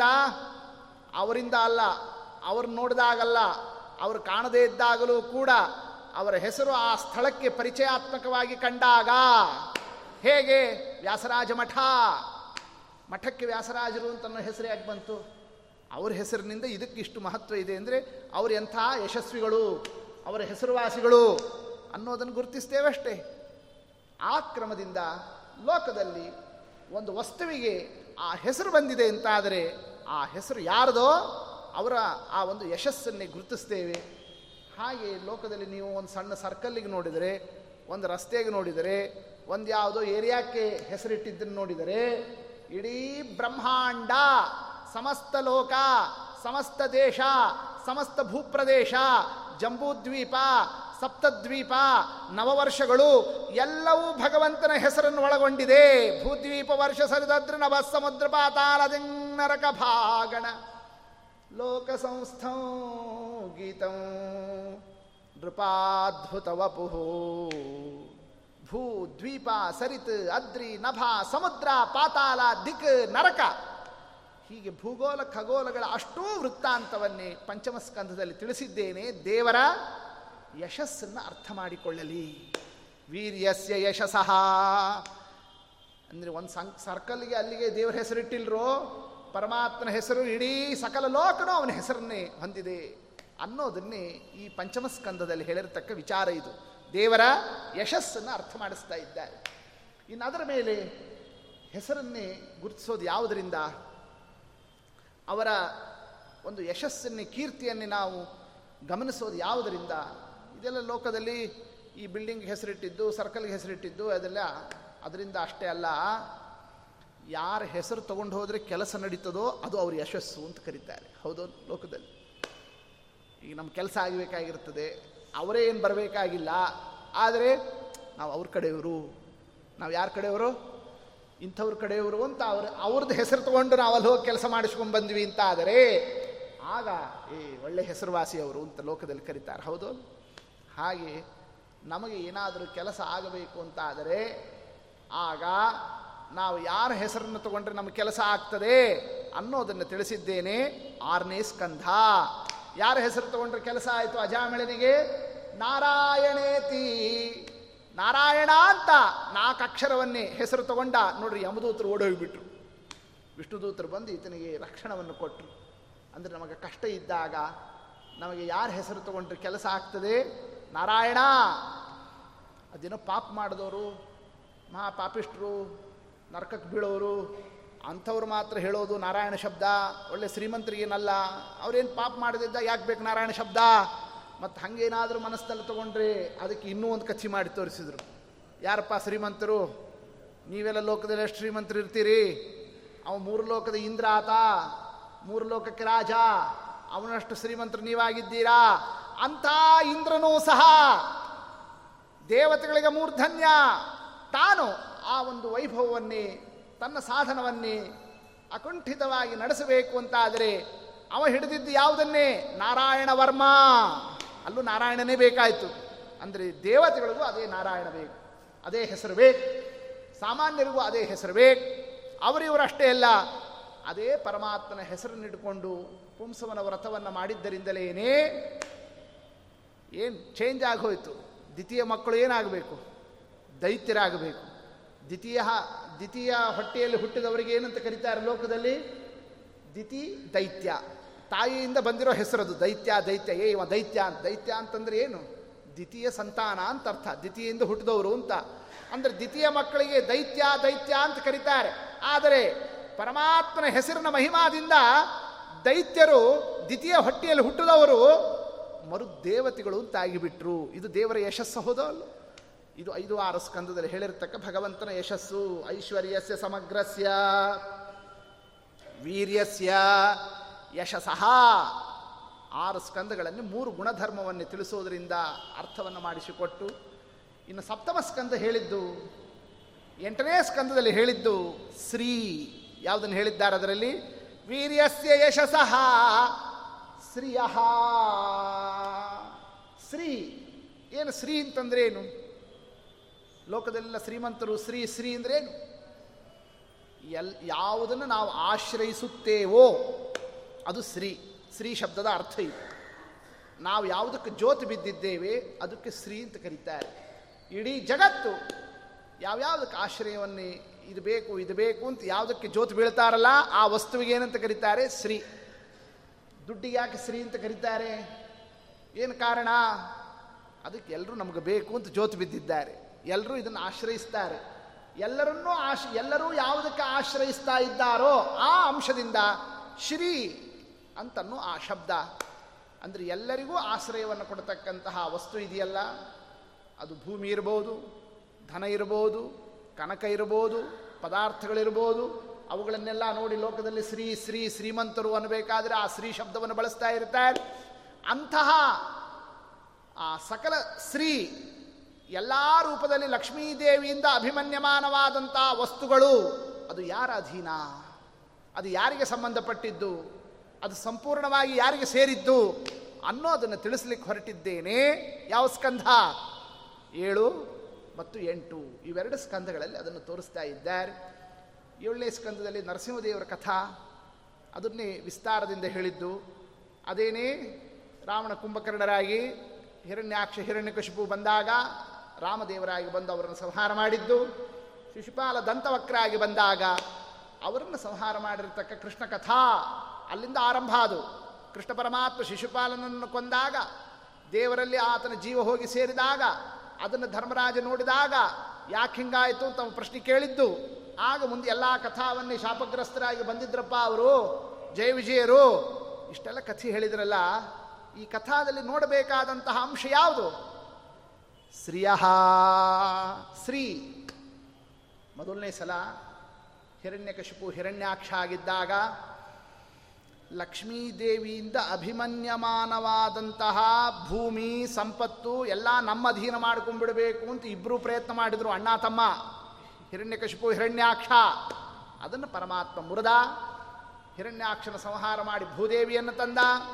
ಹಿರಣ್ಯಕಶಿಪನ ಸಂಹಾರವನ್ನು ಮಾಡಿ ಸಕಲೈಶ್ವರ್ಯವನ್ನು ಕೂಡ ಜೀವರ ಅಧೀನ ಅಲ್ಲ ಅನ್ನೋದನ್ನು ವ್ಯವಸ್ಥೆ ಮಾಡಿಕೊಟ್ಟ. ಅಂದಮೇಲೆ ಲಕ್ಷ್ಮೀದೇವಿಯಿಂದ ಅಭಿಮನ್ಯಮಾನವಾದ ವಸ್ತುಗಳು, ಅದು ನಿಮ್ಮ ಅಧೀನ ಅಲ್ಲ, ಅದು ನನ್ನ ಅಧೀನ. ಯತ್ಕಿಂಚ ಜಗತ್ಯಾಂ ಜಗತ್ತೇ ಅನ್ನೋದನ್ನು ಮೊದಲು ತೋರಿಸಿಕೊಟ್ಟ. ಅವರು ಇನ್ನೊಂದು ಸ್ವಲ್ಪ ಮುಂದೆ ಹೋದರು ಅವರು. ಅದೇ ಹಿರಣ್ಯಕಶಿಪು ಹಿರಣ್ಯಾಕ್ಷ. ಎರಡನೇ ಸಲ ಹುಟ್ಟಿ ಬಂದಾಗ, ರಾವಣ ಕುಂಭಕರ್ಣ ಆದಾಗ ಲಕ್ಷ್ಮೀದೇವಿಯಿಂದ ಅಭಿಮನ್ಯಮಾನವಾದ ವಸ್ತು ಬೇಡ, ಲಕ್ಷ್ಮೀದೇವಿಯನ್ನೇ ನಮ್ಮ ಅಧೀನ ಮಾಡ್ಕೊಂಡ್ಬಿಡೋಣ ಅನ್ನೋ ರೀತಿಯಿಂದ ಅಂತಹ ಮಹಾಲಕ್ಷ್ಮೀ ಸ್ವರೂಪಳಾದ ಸೀತಾದೇವಿಯನ್ನೇನೆ ಅಪಹಾರವನ್ನು ಮಾಡಿಕೊಂಡು, ಸಮುದ್ರವನ್ನು ದಾಟಿಕೊಂಡು, ಲಂಕಾದಲ್ಲಿ ಇಟ್ಟುಕೊಂಡು, ಏನಕ್ಕೇನ ಪ್ರಕಾರಣ ಇದನ್ನು ನಮ್ಮ ಅಧೀನ ಮಾಡ್ಕೊಂಡ್ಬಿಡ್ತೀವಿ ಅಂತ ಅನ್ನೋ ರೀತಿಯಿಂದ ಪ್ರವೃತ್ತರಾದಾಗ ಅವರನ್ನು ಸಂಹಾರವನ್ನು ಮಾಡಿ ರಾಮಾವತಾರದಿಂದ ಪರಮಾತ್ಮ ಏನು ತೋರಿಸ್ತಾ ಇದ್ದಾನೆ? ಲಕ್ಷ್ಮೀದೇವಿಯಿಂದ ಅಭಿಮನ್ಯಮಾನವಾದ ವಸ್ತು ಅಷ್ಟೇ ಅಲ್ಲ, ಲಕ್ಷ್ಮೀದೇವಿನೂ ನಿಮ್ಮ ಕೈವಶ ಆಗೋದಿಲ್ಲ. ಶ್ರೀ, ಅದು ಯಾರ ಅಧೀನ? ಅದು ಪರಮಾತ್ಮನ ಅಧೀನ. ಅದನ್ನು ರಾಮಾವತಾರದಲ್ಲಿ ತೋರಿಸಿದ. ಇನ್ನೂ ಮುಂದೆ ಹೋಯಿತು. ಅವರೇ ಶಿಶುಪಾಲ, ದಂತವಕ್ರ ಅಂತಾಗಿದ್ದಾಗ ಅದೇ ಮಹಾಲಕ್ಷ್ಮಿ ಸ್ವರೂಪಳಾದ. ಆಗ ಮತ್ತೊಬ್ಬರ ಜೊತೆ ಮದುವೆಯಾಗಿ ಹೋಗಿತ್ತು. ಹಾಗಾಗಿ ಎತ್ಕೊಂಡ್ಬಂದಿದ್ದು ಪ್ರಯೋಜನಕ್ಕೆ ಬೀಳಲಿಲ್ಲ. ಈಗ ಮದುವೆನೇ ನಾನೇ ಮಾಡ್ಕೊಂಡ್ಬಿಡ್ಬೇಕು ಅಂತ ಹೊರಟ ಆತ ಯಾರು ಅದೇ ರಾವಣ? ಶಿಶುಪಾಲ ಆಗಿ ಬಂದಾಗ. ಯಾರು ಮದುವೆ ಮಾಡ್ಕೊಂಡ್ಬಿಡ್ಬೇಕು ಶ್ರೀ ರುಕ್ಮಿಣೀ ದೇವಿಯನ್ನು ಅಂತ ಈ ಕ್ರಮದಿಂದ ಹಂಚಾಕಿಕೊಂಡು ಪ್ರವೃತ್ತಿಯನ್ನು ತೋರಿಸಿದಾಗ ಎಷ್ಟೇ ಅವರೆಲ್ಲರೂ ಮೀಟಿಂಗ್ ಮಾಡಿಕೊಂಡು ನೂರ ಎಂಟು ರೀತಿಯಿಂದ, ಕಲ್ಪ ವಿಕಲ್ಪಗಳಿಂದ, ಉಪಾಯಗಳಿಂದ ಕೃಷ್ಣನಿಗೆ ರುಕ್ಮಿಣಿಯನ್ನೇ ದಕ್ಕಿಸಬಾರದು ಅಂತ ಎಷ್ಟು ಪ್ರಯತ್ನವನ್ನು ಮಾಡಿದ್ರೂ ಕೂಡ ಎಲ್ಲವನ್ನು ಮುರಿದು ಪರಮಾತ್ಮ ಆ ರುಕ್ಮಿಣಿಯಲ್ಲಿ ಪರಿಗ್ರಹವನ್ನು ಮಾಡುವ ಮೂಲಕವಾಗಿ ಈ ಕಥಾದಿಂದ ಯಾವ ತತ್ವವನ್ನು ತೋರಿಸ್ತಾ ಇದ್ದಾನೆ? ಶ್ರೀ ಯಾರ ಅಧೀನ ಅದು ಕೇವಲ ನನ್ನ ಅಧೀನ ಅನ್ನೋದನ್ನು ಪರಮಾತ್ಮ ನಿರೂಪಿಸಿಕೊಟ್ಟಿರೋದೇನೆ. ಏಳು ಎಂಟು ಸ್ಕಂದಗಳ ತಾತ್ಪರ್ಯ. ಇದು ದೇವರು ನಿರೂಪಿಸಿದ್ದಾಯಿತು, ಆದರೆ ಲಕ್ಷ್ಮೀದೇವನು ನಿರೂಪಿಸಬೇಕಲ್ಲ. ಎರಡು ಕಡೆಯಿಂದಲೂ ಕೂಡ ಇದರ ಸಮರ್ಥನೆ ಆಗಬೇಕಲ್ಲ. ಪರಮಾತ್ಮ ಸಮರ್ಥನೆ ಮಾಡಿದ ಶ್ರೀ ಯಾರ ಅಧೀನ ನನ್ನ ಅಧೀನ ಅಂತ. ಅದನ್ನು ಶ್ರೀ ಲಕ್ಷ್ಮೀದೇವಿನೇ ನಾನೇ ಸಮರ್ಥನೆ ಮಾಡ್ತೀನ್ರೋ ಅದನ್ನು ನೋಡಿ ತಿಳ್ಕೊಳ್ರಿ ಅಂತ ಅಮೃತ ಮಥನದ ಕಥಾಭಾಗದಲ್ಲಿ ತನ್ನ ರೂಪವನ್ನು ಪ್ರಕಟವನ್ನು ಮಾಡೋಣ. ತಾನೇನೇ ಸರ್ವಸ್ವರಲ್ಲೂ ಗುಣದೋಷವನ್ನು ವಿಮರ್ಶೆಯನ್ನು ಮಾಡೋಣ. ಒಂದೂ ದೋಷ ಇಲ್ಲ. ಎಲ್ಲ ಗುಣಗಳಿಂದ ಪರಿಪೂರ್ಣನಾದಂತಹ ವರ ಅಂದರೆ ಪರಮಾತ್ಮ ಒಬ್ಬನೇ ಏವಂ ವಿಮರ್ಶ್ಯ ವ್ಯಭಿಚಾರಿ ಸದ್ಗುಣೋ. ರಮಾ ಮುಕುಂದಂ ನಿರಪೇಕ್ಷಮೀಪ್ಸಿತಂ. ಅಂದರೆ ಏಳು, ಎಂಟು. ಈ ಎರಡು ಸ್ಕಂಧಗಳಲ್ಲಿ ತಿಳಿಸಿರ್ತಕ್ಕಂತಹ ತತ್ವ ಶ್ರೀ ಯಾರ ಅಧೀನ ಅದು ಭಗವಂತನ ಅಧೀನ. ಇದು ಎಂಟು ಸ್ಕಂದಗಳಿಂದ ನಾಲ್ಕು ಅಂಶಗಳಾಯಿತು. ಇನ್ನು ಒಂಬತ್ತು, ಹತ್ತು. ಆ ಎರಡು ಸ್ಕಂದಗಳಲ್ಲಿ ಹೇಳಿರತಕ್ಕ ವಿಷಯನೇ ಜ್ಞಾನ. ಜ್ಞಾನ ಅಂದ್ರೇನು? ಎಲ್ಲರೂ ಕೂತ್ಕೊಂಡು ಕೇಳತಕ್ಕಂಥದ್ದಕ್ಕೆ ಜ್ಞಾನ ಅಂತ ಕರೀತಾರೆ. ವಿಜ್ಞಾನ ಅಂತಂತಂದ್ರೇನು ಎಲ್ಲರೂ ಕೂತ್ಕೊಂಡು ಕೇಳಲಿಕ್ಕೆ ಅಷ್ಟು ಸುಲಭ, ಆಸಕ್ತಿ ಬರೋದಿಲ್ಲ. ಒಬ್ಬೊಬ್ಬರೇ ಆಸಕ್ತಿ ಇದ್ದವರು ಇದೇನು ಇದೇನು ಅಂತ ಕೇಳಿ ತಿಳ್ಕೊಳ್ತಕ್ಕಂಥ ಅದಕ್ಕೆ ಏನಂತ ಕರೀತಾರೆ? ಅದಕ್ಕೆ ವಿಜ್ಞಾನ ಅಂತ ಕರೀತಾರೆ. ಎಲ್ಲರಿಗೂ ಆಸಕ್ತಿ ಬರೋದು ಯಾವುದರಲ್ಲಿ? ಸೂರ್ಯವಂಶದ ಕಥಾ, ಋಷಿವಂಶದ ಕಥಾ, ಚಂದ್ರವಂಶದ ಕಥಾ, ಅಲ್ಲಿ ಬರತಕ್ಕ ರಾಜಾಧಿರಾಜರ ವಿಚಾರ ಆ ಕಥಾಭಾಗವನ್ನು ಕೇಳಲಿಕ್ಕೆ ಎಲ್ಲರೂ ಆಸಕ್ತಿ ತೋರಿಸ್ತಾರೆ. ಅಲ್ಲಿ ಬರತಕ್ಕ ರಾಮಾವತಾರ, ಪರಶುರಾಮಾವತಾರ, ಕೃಷ್ಣಾವತಾರ, ಈ ಕಥಾಭಾಗವನ್ನೇ ಕೇಳಲಿಕ್ಕೆ ಇದು ಜ್ಞಾನ. ಯಾರ ಬಗ್ಗೆ ಜ್ಞಾನ? ಪರಮಾತ್ಮನ ಬಗ್ಗೆ. ಆ ಜ್ಞಾನವನ್ನೇ, ಅದರಿಂದ ತಿಳಿಯಬೇಕಾದಂತಹ ತತ್ವವನ್ನೇ ತಿಳಿಸಿರ್ತಕ್ಕಂಥದ್ದು ಜ್ಞಾನ. ಇದು ಒಂಬತ್ತು, ಹತ್ತು ಸ್ಕಂದಗಳೆಲ್ಲ ಆದರೆ ಎಲ್ಲರೂ ಕೂತ್ಕೊಂಡು ಕೇಳಲಿಕ್ಕೆ ಇಷ್ಟಪಡೋದಿಲ್ಲ. ಯಾವುದನ್ನೇ? ಒಬ್ಬೊಬ್ಬರೇ ಕೇಳತಕ್ಕಂತಹ ವಿಷಯ. ಅಂಥದ್ದು ಯಾವುದು ವಿಚಾರ? ಅಲ್ಲಿ ಕಥೆಗಳು ಬರೋದಿಲ್ಲ. ತತ್ವಗಳು, ಕೇವಲ ಪ್ರಮೇಯಗಳು. ಅದರಲ್ಲೂ ಧರ್ಮ, ಕರ್ಮ, ಅದರಲ್ಲೂ ನಾವು ಮಾಡತಕ್ಕ ತಪ್ಪುಗಳು. ಇದನ್ನು ಎತ್ತಿ ತೋರಿಸ್ತಕ್ಕಂತಹ ವಿಷಯಗಳು ಬಂದಾಗ ಬಹಳ ಮನಸ್ಸು ಗಟ್ಟಿ ಇದ್ದವನಿಗೆ ಮಾತ್ರ ಕೂತ್ಕೊಂಡು ಕೇಳಬೇಕು ಅಂತ ಅನಿಸ್ತದೆ ಅಂತಹ ಒಂದು ವಿಚಾರನೇ ವಿಜ್ಞಾನ, ವಿಶೇಷ ಜ್ಞಾನ. ಅದನ್ನು ತಿಳಿಸಿರ್ತಕ್ಕಂತಹ ಸ್ಕಂಧ ಯಾವುದದು? ಹನ್ನೊಂದನೇ ಸ್ಕಂಧ, ಏಕಾದಶ ಸ್ಕಂಧ. ಏನು ವಿಜ್ಞಾನ? ವಿ ಅಂದರೆ ಪರಮಾತ್ಮನಿಗೆ ವಿ ಅಂತ ಹೆಸರು. ವಿಪಕ್ಷಿ ಪರಮಾತ್ಮನೋ ಅಂತಹ ಪರಮಾತ್ಮನೇ ಆ ಒಂದು ಜ್ಞಾನವನ್ನೇ, ಉಪದೇಶ ಭಾಗವನ್ನೇ, ಉದ್ಧವನಿಗೆ ನೀಡತಕ್ಕಂತಹ ಕ್ರಮದಿಂದ ಏನು ನಿರೂಪಣವನ್ನು ಮಾಡಿದ್ದಾರೆ? ಅದು ವಿಜ್ಞಾನ. ಅಂತಹ ವಿಜ್ಞಾನವನ್ನೇ, ಆ ಜ್ಞಾನವನ್ನೇ, ವಿಜ್ಞಾನವನ್ನೇ ಒಂಬತ್ತು, ಹತ್ತು, ಹನ್ನೊಂದು, ಹನ್ನೆರಡು. ಹನ್ನೆರಡನೇ ಸ್ಕಂದದಲ್ಲಿ ಹೇಳಿದ್ದು ಕೂಡ ಯಾವುದು? ವಿಜ್ಞಾನ. ವಿಜ್ಞಾನ ಶಬ್ದಕ್ಕೆ ಎರಡು ಅರ್ಥ ಇದೆ. ವಿಜ್ಞಾನ ಅಂದರೆ ವಿಶೇಷವಾದ ಜ್ಞಾನ, ವಿಜ್ಞಾನ ಅಂದರೆ ವಿ ಪರಮಾತ್ಮನೇ ನೀಡಿದಂತಹ ಉಪದೇಶ, ಉದ್ಧವಗೀತ ಅದೆಲ್ಲ ಹನ್ನೊಂದನೇ ಸ್ಕಂದದಲ್ಲಿ ಬಂದಂತಹ ವಿಜ್ಞಾನ. ಆದರೆ ಮತ್ತೊಂದು ವಿ ಜ್ಞಾನ. ಗೊತ್ತಾಯ್ತು ಏನು ವಿಜ್ಞಾನ ಅಂತಂದರೆ ವಿ ಅಂದರೆ ವಿರುದ್ಧ ಅಂತ ಅರ್ಥ. ಯಾವುದಕ್ಕೆ ವಿರುದ್ಧ? ಜ್ಞಾನಕ್ಕೆ ವಿರುದ್ಧ ಅಂತ ಅರ್ಥ. ವಿ ಜ್ಞಾನ ಅಂದರೆ ವಿರುದ್ಧ ಜ್ಞಾನ. ಯಾವುದಿದ್ರೆ ನಮಗೆ ಜ್ಞಾನಕ್ಕೆ ವಿರುದ್ಧ ಆಗ್ತದೋ ಅಂತಹ ಕಲಿಗಾಲದ ಲಕ್ಷಣಗಳೇನು? ನೋಡಿ, ಅದನ್ನೆಲ್ಲ ತಿಳಿಸಿಕೊಟ್ಟಿದ್ದಾರೆ. ಯಾವುದರಲ್ಲಿ? ಹನ್ನೆರಡನೇ ಸ್ಕಂಧದಲ್ಲಿ. ಅಂದರೆ ಇದೆಲ್ಲ ಇತ್ತು ಅಂತಾದರೆ ನಿಮಗೆ ಜ್ಞಾನ ಬರೋದಿಲ್ಲ. ಇವೆಲ್ಲ ಜ್ಞಾನಕ್ಕೆ ವಿರೋಧಿಗಳು. ಆ ವಿರೋಧಿಯಾದ ಅಂಶಗಳನ್ನು ನೀವು ತಿಳ್ಕೊಂಡಿದ್ದರೆ ಮಾತ್ರ ಅದು ನಮ್ಮ ಹತ್ರ ಬರದೇ ಇದ್ದಂತೆ ವ್ಯವಸ್ಥೆ ಮಾಡಿಕೊಳ್ಳಿಕ್ಕೆ ಸಾಧ್ಯ. ಅಂತಹ ಕಲಿಯುಗಾಲದ, ಕಲಿಯುಗದ ಒಂದೊಂದು ಒಂದೊಂದು ಪ್ರವೃತ್ತಿಗಳು, ಯಾರ್ಯಾರ ಸ್ಥಿತಿಗತಿಗಳು ಏನು? ಅನ್ನೋದನ್ನೆಲ್ಲ ತಿಳಿಸಿಕೊಟ್ಟು ಇದೆಲ್ಲ ಅನ್ವಯ ವ್ಯತಿರೇಕ. ಒಳ್ಳೆಯದು ತಿಳ್ಕೊಂಡಿರಬೇಕು, ಕೆಟ್ಟದು ತಿಳಿದಿರಬೇಕು. ಆಗ ಸಾಧಕನಾದಂಥವ ಯಾವುದನ್ನು ಗ್ರಹಿಸಬೇಕು, ಯಾವುದನ್ನು ತ್ಯಜಿಸಬೇಕು, ಆ ಒಂದು ವಿವೇಕಿಯಾಗುತ್ತೆ. ಇದನ್ನೇ ಭಾಗವತ ಗ್ರಂಥದಲ್ಲಿ, ದ್ವಾದಶ ಸ್ಕಂದದಲ್ಲಿ ನಿರೂಪಣವನ್ನು ಮಾಡಿಕೊಟ್ಟು ಇಷ್ಟೆಲ್ಲ ಪ್ರತಿಪಾದನವನ್ನು ಮಾಡಿರತಕ್ಕಂತಹ ಶುಕಾಚಾರ್ಯರು ಪರೀಕ್ಷಿತ್ ರಾಜನಿಗೆ ಭಾಗವತದ ಉಪದೇಶವನ್ನು ಕೊಟ್ಟಂಥವರು ಅವರಿಂದ ಏನು ನಿರೀಕ್ಷೆ ಮಾಡಿದರು? ಪ್ರವಚನಕಾರರು, ಮಂಗಳ ಆಗಬೇಕಾದರೆ ಏನು ಎಕ್ಸ್ಪೆಕ್ಟ್ ಮಾಡುತ್ತಾರೆ? ಪ್ರವಚನ ಶ್ರವಣ ಮಾಡಿರತಕ್ಕ ಶ್ರೋತೃವಿನಿಂದ. ಅದನ್ನೇ ವಿಜ್ಞಾನ. ಆ ವಿಚಾರ ಬೇಕು ನಮಗೆ. ಸುಮ್ಮನೆ ಇವರು ಹೇಳೋದು ಹೇಳ್ತಿರ್ತಾರೆ, ಅವ್ರು ಕೇಳೋದು ಕೇಳ್ತಿರ್ತಾರೆ. ಸರಿ ಮತ್ತೆ ಮುಂದೆ ಕೇಳೋಣ, ಮುಂದೆ ಹೇಳೋಣ ಅಂತ ಅನ್ನೋದು ಹಿಂಗೆ ಹಿಂಗೆ ವಿಚಾರ. ಆದರೆ ಏನು ಪ್ರಯೋಜನ? ಏನಂದ್ರೆ ಆಗ ಪರೀಕ್ಷಿತ್ ರಾಜನನ್ನೇ ಇಷ್ಟೆಲ್ಲ ಭಾಗವತವನ್ನು ತಿಳಿಸಿದ್ನಲ್ಲಪ್ಪ. ಏನು ನಿನ್ನ ಮನಸ್ಸಿನಲ್ಲಿ ಏನು ಬಂತು? ಏನು ವಿಚಾರವನ್ನು ತಗೊಂಡಿಯಾ? ಅಂತ ಕೇಳಿದಾಗ, ಏನಂದ? ಸಿದ್ಧೋಸ್ಮಿ, ಅನುಗೃಹೀತೋಸ್ಮಿ, ಭವತಾ ಕರುಣಾತ್ಮನ ಸಿದ್ಧೋಸ್ಮಿ. ನಾ ಸಿದ್ಧ ಅಂತಂತು. ರೆಡಿ ಅಂತಂದು ಸಿದ್ಧ ಅಂದ್ರೇನು ನಾನು ರೆಡಿ ಇದ್ದೀನಿ ಅಂತಂದು ಯಾವುದಕ್ಕೆ ರೆಡಿ ಇದ್ದೀಯಾ? ನಾವು ರೆಡಿನೇ. ಯಾವುದಕ್ಕೆ ಗಾಡಿ ಹಿಡಲಿಕ್ಕೆ? ಇನ್ನೊಂದಕ್ಕೆ ಯಾವುದಕ್ಕೋ ಕೆಲಸ ಮಾಡಲಿಕ್ಕೆ ಮುಂದಿನದಕ್ಕೆ ಭಾಗವತ ಮಂಗಳು ಮುಗಿತು ಅಂತ? ಅವ ಯಾವುದಕ್ಕೆ ರೆಡಿಯಾಗಿದ್ದೀನಿ ಅಂತಂತಂದ? ಯಾವ ಕ್ಷಣದಲ್ಲಿ ಶರೀರ ಬಿಡಬೇಕು ಅನ್ನೋ ಒಂದು ಸನ್ನಿವೇಶ ದೇವರು ತಂದ್ರೂ ಸಿದ್ಧನಿದ್ದೇನೆ. ಇದು ಭಾಗವತ ಶ್ರವಣ ಮಾಡಿರ್ತಕ್ಕಂಥದ್ರ ಫಲ. ಭಾಗವತವನ್ನು ಶ್ರವಣವನ್ನು ಮಾಡಿ ಸಿದ್ಧನಾಗಬೇಕು. ಯಾವುದಕ್ಕೆ ಸಿದ್ಧನಾಗಿರ್ಬೇಕು? ಯಾವ ಕ್ಷಣದಲ್ಲೂ ಕೂಡ ಈ ಶರೀರದಿಂದ ಹೊರಡಬೇಕು ಅಂತ ಪರಮಾತ್ಮ ತಂದ್ರೂ ಕೂಡ ವಿಚಲಿತನಾಗದೇನೆ. ಭಕ್ತಿ, ಜ್ಞಾನ ವಿರಕ್ತಿ ಇವುಗಳ ಮೂಲಕವಾಗಿ ದೇಹದಿಂದ ಉತ್ಕ್ರಮಣವನ್ನು ನಡೆಸ್ತಕ್ಕಂಥ ಸನ್ನಿವೇಶ ಬಂದಾಗ ಆ ಒಂದು ಸಾಧನ ಪದಾರ್ಥದಿಂದ ಆತ ಸಿದ್ಧನಾಗಿ ಯಾವಾಗಲೂ ಕೂಡ ಅದಕ್ಕೆ ಸನ್ನದ್ಧನಾಗಿ ಇರಬೇಕಾದಂತಹ ಅಂಶ ಇದೆಯಲ್ಲ? ಅದು ಭಾಗವತದ ಪ್ರಧಾನವಾದಂತಹ ತತ್ವ. ಅದರ ಶ್ರವಣ, ಅದರ ಕ- ಪ- ಕಥ ಕಥನ, ಪಠಣ, ಪಾರಾಯಣ, ಪ್ರವಚನ ಅದರಲ್ಲಿ ಇರಬೇಕಾದಂತಹ ಮುಖ್ಯವಾದಂತಹ ಗುರಿ, ಅದಕ್ಕೆ ಪರೀಕ್ಷಿತ್ ರಾಜನ ಕಥಾವನ್ನೇ ವಿಜ್ಞಾನ. ಎಲ್ಲಿ ತಂದಿದ್ದಾರೆ? ಹನ್ನೆರಡನೇ ಸ್ಕಂದದಲ್ಲಿ ಅದನ್ನು ನಿರೂಪಣವನ್ನು ಮಾಡುತ್ತಾ ಇದ್ದಾರೆ. ಭಾಗವತದ ಮಂಗಳೋತ್ಸವವನ್ನು ನಡೆಸೋಣ. ಶುಕಾಚಾರ್ಯರು ಅಲ್ಲಿಂದ ಸಕಲ ಋಷಿಗಳು, ಮುನಿಗಳು ನಿವೃತ್ತರಾಗೋಣ. ಪರೀಕ್ಷಿತ್ ರಾಜನಿಗೆ ಅಂಥ ಒಂದು ಪರೀಕ್ಷಾ ಕಾಲ ಬರೋಣ.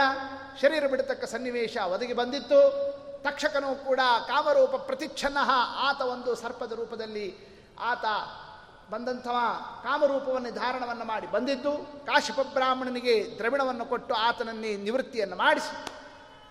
ಯಾರೇ ಬ್ರಾಹ್ಮಣರು ಬಂದರೂ ಕೂಡ ಅವರ ಆಶೀರ್ವಾದ ಸದಾ ನನಗಿರಬೇಕು ಅಂತ ಪರೀಕ್ಷಿತ್ ರಾಜ ಆ ಬ್ರಾಹ್ಮಣರು ಫಲಪುಷ್ಪಾದಿಗಳನ್ನೇ ದೇವರಿಗೆ ಅರ್ಪಿತವಾದದ್ದನ್ನೇ ಆತನಿಗೆ ತಂದು ಕೊಡ್ತಾ ಇದ್ದಾಗ ಅವನೇನು ಉಪವಾಸದಲ್ಲಿದ್ದ, ಯಾವುದನ್ನು ತಿಂತಿರಲಿಲ್ಲ. ಆದರೆ ದೇವರ ನೈವೇದ್ಯ ಅಂತ ಶಿರಸ ಅದನ್ನು ಮಾನ್ಯತಾವನ್ನೇ ಅದಕ್ಕೆ ಗೌರವವನ್ನು ಕೊಟ್ಟು ಹಿಂಗೆ ತಲೆಯಲ್ಲಿ ತಗೊಳ್ತಿದ್ದಂತೆ ಅಲ್ಲೇ ಸಣ್ಣ ಒಂದು ಕೃಮಿ ರೂಪದಲ್ಲಿ ಬಂದಂಥವ, ತಕ್ಷಕ ದೊಡ್ಡ ರೂಪವನ್ನು ತಗೊಂಡ. ಬೃಹದಾಕಾರ ಆದ ಹೆಡಿಯನ್ನು ಬಿಚ್ಚಿದ. ಮುಖದಿಂದ ಆತನನ್ನೇ ಕಡಿಬೇಕು ಅಂತ ಪ್ರವೃತ್ತನಾಗೋಣ, ಹಾಹಾಕಾರ ಹೇಳೋಣ ಸರ್ವಸ್ವ ನೋಡ್ತಾ ಇದ್ದಾರೆ. ಮ್ಯಾಲ್ ನಿಂತ್ಕೊಂಡು ದೇವತೆಗಳು ಕೂಡ ಏನು ಮಾಡ್ತಾನೆ ಪರೀಕ್ಷಿತ್ ರಾಜ? ಇಂತಹ ಸನ್ನಿವೇಶ ಬಂತಲ್ಲ? ಅನ್ನೋ ರೀತಿಯಿಂದ ನೋಡ್ತಾ ಇದ್ದಾಗ ಆತ ಕಳೆದ. ಶರೀರಕ್ಕೆ ವಿಷ ಬಂತು. ಅದೇನು ಸಾಮಾನ್ಯ ಲೋಕದ ವಿಷ ಅಲ್ಲ. ಎರಡು ತಾಸು, ಮೂರು ತಾಸಿಂದಲ್ಲ, ಕ್ಷಣದೊಳಗೇನೆ ಇಡೀ ಶರೀರವನ್ನು ವ್ಯಾಪಿಸಿ, ಶರೀರ ಧಗ್ಗನೆ ಭಸ್ಮಾಗಿ ಬೀಳಬೇಕಾದಂತಹ ಅಂತಹ ಒಂದು ವಿಷದ ಜ್ವಾಲೆ.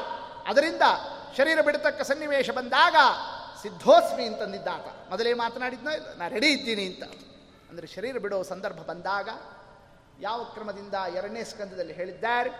ಪರಮಾತ್ಮನ ಯಾವ ರೂಪ, ಯಾವ ಒಂದು ವಾಯುದೇವರ ಅನುಗ್ರಹ ಉದಾನ ಅಂಬತಕ್ಕ ಪ್ರಾ- ಪ್ರಾಣದೇವರ ಆ ಒಂದು ಅನುಗ್ರಹವನ್ನು ಪಡೆದು ಊರ್ಧ್ವಮುಖದಿಂದ ಉತ್ಕ್ರಮಣ ಮಾಡಬೇಕಾದಂತಹ ಅಕ್ರಮ ಅದಕ್ಕೆ ಸ್ವಲ್ಪ ಟೈಮ್ ತಾಳ್ರಿ, ಒಂದು ಹತ್ತು ನಿಮಿಷ ತಗೊಳ್ರಿ, ಆಮೇಲೆ ನಾ ಶರೀರದಿಂದ ಹೊರಡಲಿಕ್ಕೆಲ್ಲ ರೆಡಿ ಮಾಡಕ್ಕೆ ಬರ್ತೀನಿ ಅಂತ ಅಷ್ಟು ಟೈಮ್ ಕೊಡೋದಿಲ್ಲ, ಒಂದು ಸೆಕೆಂಡ್ ಮಾತ್ರ ಇರ್ತದೆ.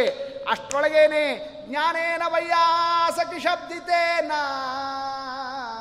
ಜ್ಞಾನೇನ ವೈಯಾಸಕಿ ಶಬ್ದಿತೇನ, ಭೇಜೆ ಖಗೇಂದ್ರ ಧ್ವಜ ಪಾದ ಮೂಲಂ. ಶುಕಾಚಾರ್ಯ ಕೊಟ್ಟಂತಹ ತತ್ವಜ್ಞಾನ, ಅವರ ಅನುಗ್ರಹ ದೃಷ್ಟಿ, ಗುರುಗಳ ಪ್ರಸನ್ನ ದೃಷ್ಟಿ, ಅದಕ್ಕೆ ಭಾಗಿಯಾಗಿರ್ತಕ್ಕ ಸಾಧಕ ಕ್ಷಣದೊಳಗೆ ಸಿದ್ಧಿಯನ್ನು ಪಡಿತಾ. ಈ ಶರೀರದಿಂದ ಜೀವ ಹೊರಗೆ ಹೋಗಿದ್ದು ತಕ್ಷಕನ ವಿಷದಿಂದ ಅಲ್ಲ.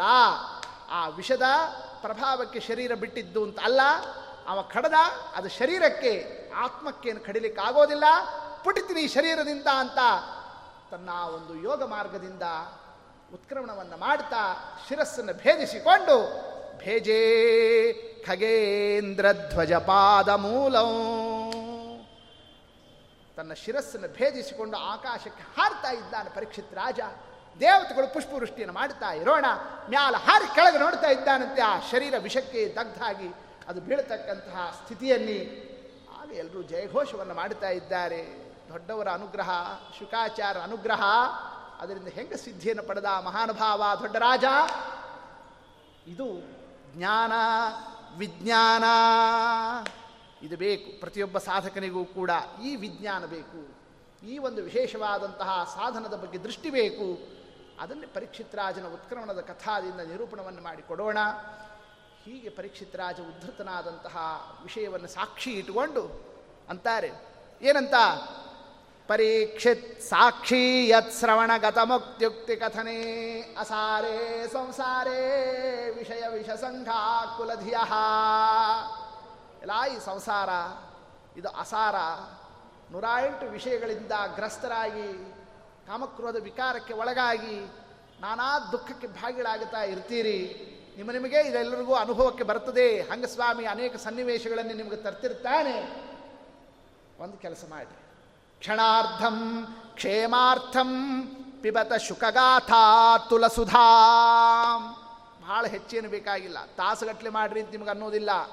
ಒಂದು ಕ್ಷಣ, ಕ್ಷಣಾರ್ಧ, ಒಂದು ಅರ್ಧ ಕ್ಷಣ ಕಾಲ. ಕ್ಷೇಮಾರ್ಥಂ, ನಮ್ಮ ಕ್ಷೇಮಕ್ಕೋಸ್ಕರ. ದೇಹದ ಕ್ಷೇಮಕ್ಕೋಸ್ಕರ ಅಲ್ಲ. ದೇಹಕ್ಕೆ ಸಂಬಂಧಪಟ್ಟಿರ್ತಕ್ಕಂತಹ ವಸ್ತುಗಳ ರಕ್ಷಣೆಗೋಸ್ಕರ ಅಲ್ಲ. ಯಾವುದರ ರಕ್ಷಣೆಗೋಸ್ಕರ? ಆತ್ಮರಕ್ಷಣೆಗೋಸ್ಕರ. ಕ್ಷಣಾರ್ಧಂ, ಕ್ಷೇಮಾರ್ಥಂ. ಏನು ಮಾಡಬೇಕು? ಪಿಬತಾ, ಪಾನ ಮಾಡ್ರಿ. ಶುಕಗಾಥ ಅತುಲ ಸುಧಾ.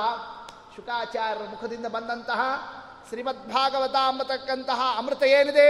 ಆ ಅಮೃತ ಕಥಾವನ್ನೇ ಶ್ರವಣವನ್ನು ಮಾಡ್ರಿ. ಕಿಮರ್ಥಂ ವ್ಯರ್ಥಂ ಹೋ, ವ್ರಜತ ಕುಪಥೆ ಕುತ್ಸಿತಗತೆ ಯಾಕೆ ಸುಮ್ಮನೆ ಆ ದಾರಿ, ಈ ದಾರಿ ಅಂತ ಹಿಡ್ಕೊಂಡು ಎಲ್ಲೆಲ್ಲೋ ತಿರುಗುತ್ತಾ ಇದ್ದೀರಿ? ಹೌದು, ಈ ಭಾಗವತವನ್ನೇ ಶ್ರವಣ ಮಾಡಿದರೆ ನಮಗೆ ಕ್ಷೇಮ ಆಗ್ತದೆ ಅಂತ ಯಾರಾದರೂ ಸಾಕ್ಷಿ ಇದ್ದಾರಾ? ಇದ್ದಾರೆ. ಯಾರು ಸಾಕ್ಷಿ? ಪರೀಕ್ಷಿತ್ ಸಾಕ್ಷಿ ಯತ್ ಶ್ರವಣಗತ ಮುಕ್ತಿಯುಕ್ತಿ ಕಥನೆ. ಭಾಗವತವನ್ನು ಶ್ರವಣವನ್ನು ಮಾಡಿ, ಅದರ ಒಂದು ಅನುಗ್ರಹದಿಂದ ಮೋಕ್ಷವನ್ನು ಪಡೆದಿರ್ತಕ್ಕಂತಹ ಸಿದ್ಧಿಯನ್ನು ಪಡೆದಿರ್ತಕ್ಕಂಥ ಅದಕ್ಕೆ ಸಾಕ್ಷಿ. ಯಾರಿದ್ದಾನೆ ಮಹಾನುಭಾವ? ಪರೀಕ್ಷಿತ ಪರೀಕ್ಷಿತ್ ರಾಜ ಇದ್ದಾನೆ. ಹೀಗ ಪರೀಕ್ಷಿತ್ ರಾಜನ ಉತ್ಕ್ರಮಣದ ಕಥಾವನ್ನು ತಿಳಿಸಿಕೊಡೋಣ. ಜ್ಞಾನ ವಿಜ್ಞಾನಯೋಶ್ಚೈವ. ಮತ್ತೊಂದು ವಿಜ್ಞಾನ. ವಿಜ್ಞಾನ ಶಬ್ದಕ್ಕೆ ಯಾರಿಗೂ ತಿಳಿದೇ ಇರತಕ್ಕ ಅಪರೂಪದ ವಿಚಾರಕ್ಕೆ ವಿಜ್ಞಾನ ಅಂತ ಕರೀತಾರೆ. ಹಾಗೆ ಯಾರೂ ನೋಡದೇ ಇರತಕ್ಕ, ಯಾರಿಗೂ ತಿಳಿದೇ ಇರತಕ್ಕಂತಹ ಅಂಥ ಒಂದು ಅಪರೂಪವಾದಂತಹ, ಯಾರಿಗೂ ಪರಮಾತ್ಮ ತಾನು ತನ್ನನ್ನು ಅರ್ಥ ಮಾಡಿಸಬಾರದು ಅಂತ ಪ್ರಳಯೋದಕದಲ್ಲಿ ಮಲ್ಕೊಂಡಿರ್ತಾನಲ್ಲ ಎಲ್ಲರನ್ನು ತನ್ನ ಹೊಟ್ಟೆಯಲ್ಲಿ ಇಟ್ಕೊಂಡ್ಬಿಟ್ಟಿರ್ತಾನೆ. ನೋಡೋರಿಲ್ಲ, ಹೇಳೋರಿಲ್ಲ, ಕೇಳೋರಿಲ್ಲ, ಯಾರಿಗೂ ಕೂಡ ಅವಕಾಶನೇ ಇಲ್ಲ. ಎಲ್ಲರೂ ಒಳಗಿದ್ದಾರೆ.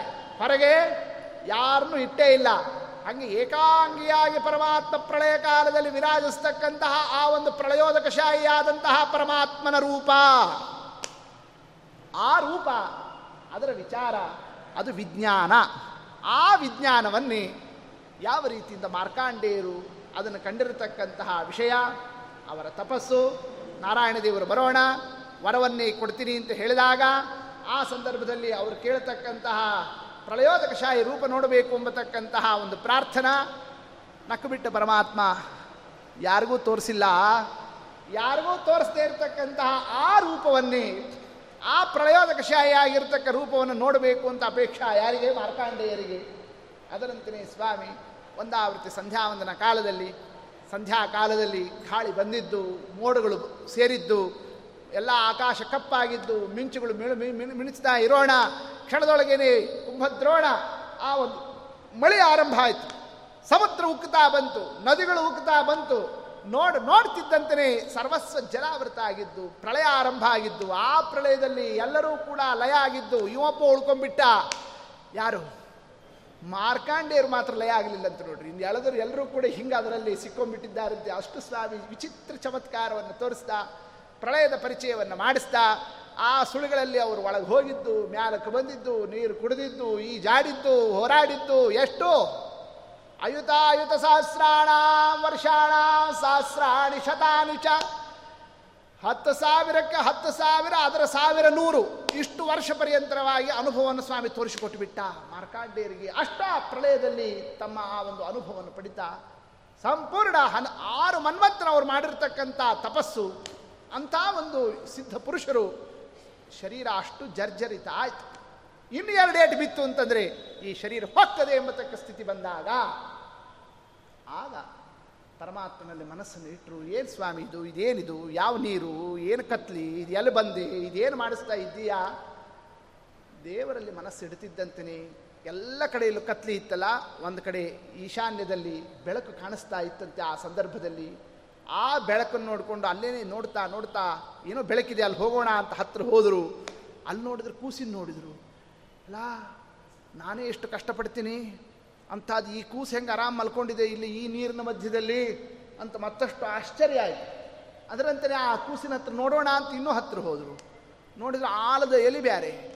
ಆ ಎಲಿ ಬ್ಯಾರೆ ಮಲಗಿರೋಣ. ಆ ಒಂದು ರೂಪವನ್ನು, ಶಿಶುರೂಪವನ್ನು ಕಂಡವರೇನೇ? ಗ್ರಸಂತೋ ಪ್ರಭಯ ತಮಃ.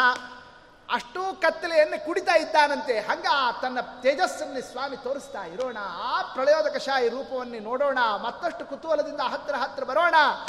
ಹತ್ರ ಹತ್ರ ಹತ್ರ ಹತ್ರ ಬರ್ತಿದ್ದಂತೆ ಏನು ಸ್ವಾಮಿ ಅದ್ಭುತ ರೂಪ. ಮಹಾಮರಕತ ಶ್ಯಾಮಂ ಶ್ರೀಮದ್ವದನ ಪಂಕಜೋ. ಕಂಬುಗ್ರೀವಂ ಮಹೋರಸ್ಕೋ ಧಯಂತಂ ಪದ ಪಂಕಜೇ. ಚಾರ್ವಂಗುಲಿಭ್ಯಾಂ ಪಾಣಿಭ್ಯಾಂ. ಎರಡೂ ಕೈಗಳಿಂದ ತನ್ನ ಪಾದವನ್ನು ತಗೊಂಡು ಅದರ ಹೆಬ್ಬೆಟ್ಟನ್ನೇ ಬಾಯಲ್ಲಿ ಇಟ್ಕೊಂಡು ಚೀಪ್ತಾ ಏನು ಸರ್ವಾಭರಣ ಭೂಷಿತನಾಗಿ, ಸುಂದರನಾಗಿ, ನೀಲಮೇಘ ಶ್ಯಾಮನಾಗಿ, ಗುಂಗುರು ಗುಂಗುರು ಕೂದಲುಗಳನ್ನೇ ಅದನ್ನೇ ಮುಖದ ಮೇಲೆ ಚೆಲ್ಲಾಡ್ತಾ, ಶ್ವಾಸೋಚ್ಛ್ವಾಸಕ್ಕೆ ಅದನ್ನು ಅಲ್ಲಾಡಿಸ್ತಾ, ಏನು? ಒಂದು, ಎರಡು ಅಡಿ ಇದೆಯಾ? ಕೂಸದು ಏಳು ಕೋಟಿ ಯೋಜನ? ಆ ಒಂದು ಬೃಹತ್ ಶಿಶುರೂಪ ಹತ್ರ ಮಾರ್ಕಾಂಡೇರು ಬಂದರು. ಇದು ಇನ್ನೂ ಹತ್ರದಿಂದ ನೋಡಬೇಕು ಅಂತ. ಹತ್ರ ಬರ್ತಿದ್ದಂತೆ ಶ್ವಾಸೋಚ್ಛ್ವಾಸಕ್ಕೆ ಸಿಕ್ಕೊಂಡೇ ಬಿಟ್ರು. ಆ ಶ್ವಾಸೋಚ್ಛ್ವಾಸ ಉಸಿರಾಡ್ತಾ ಇದ್ದಾನಲ್ಲ ಪರಮಾತ್ಮ.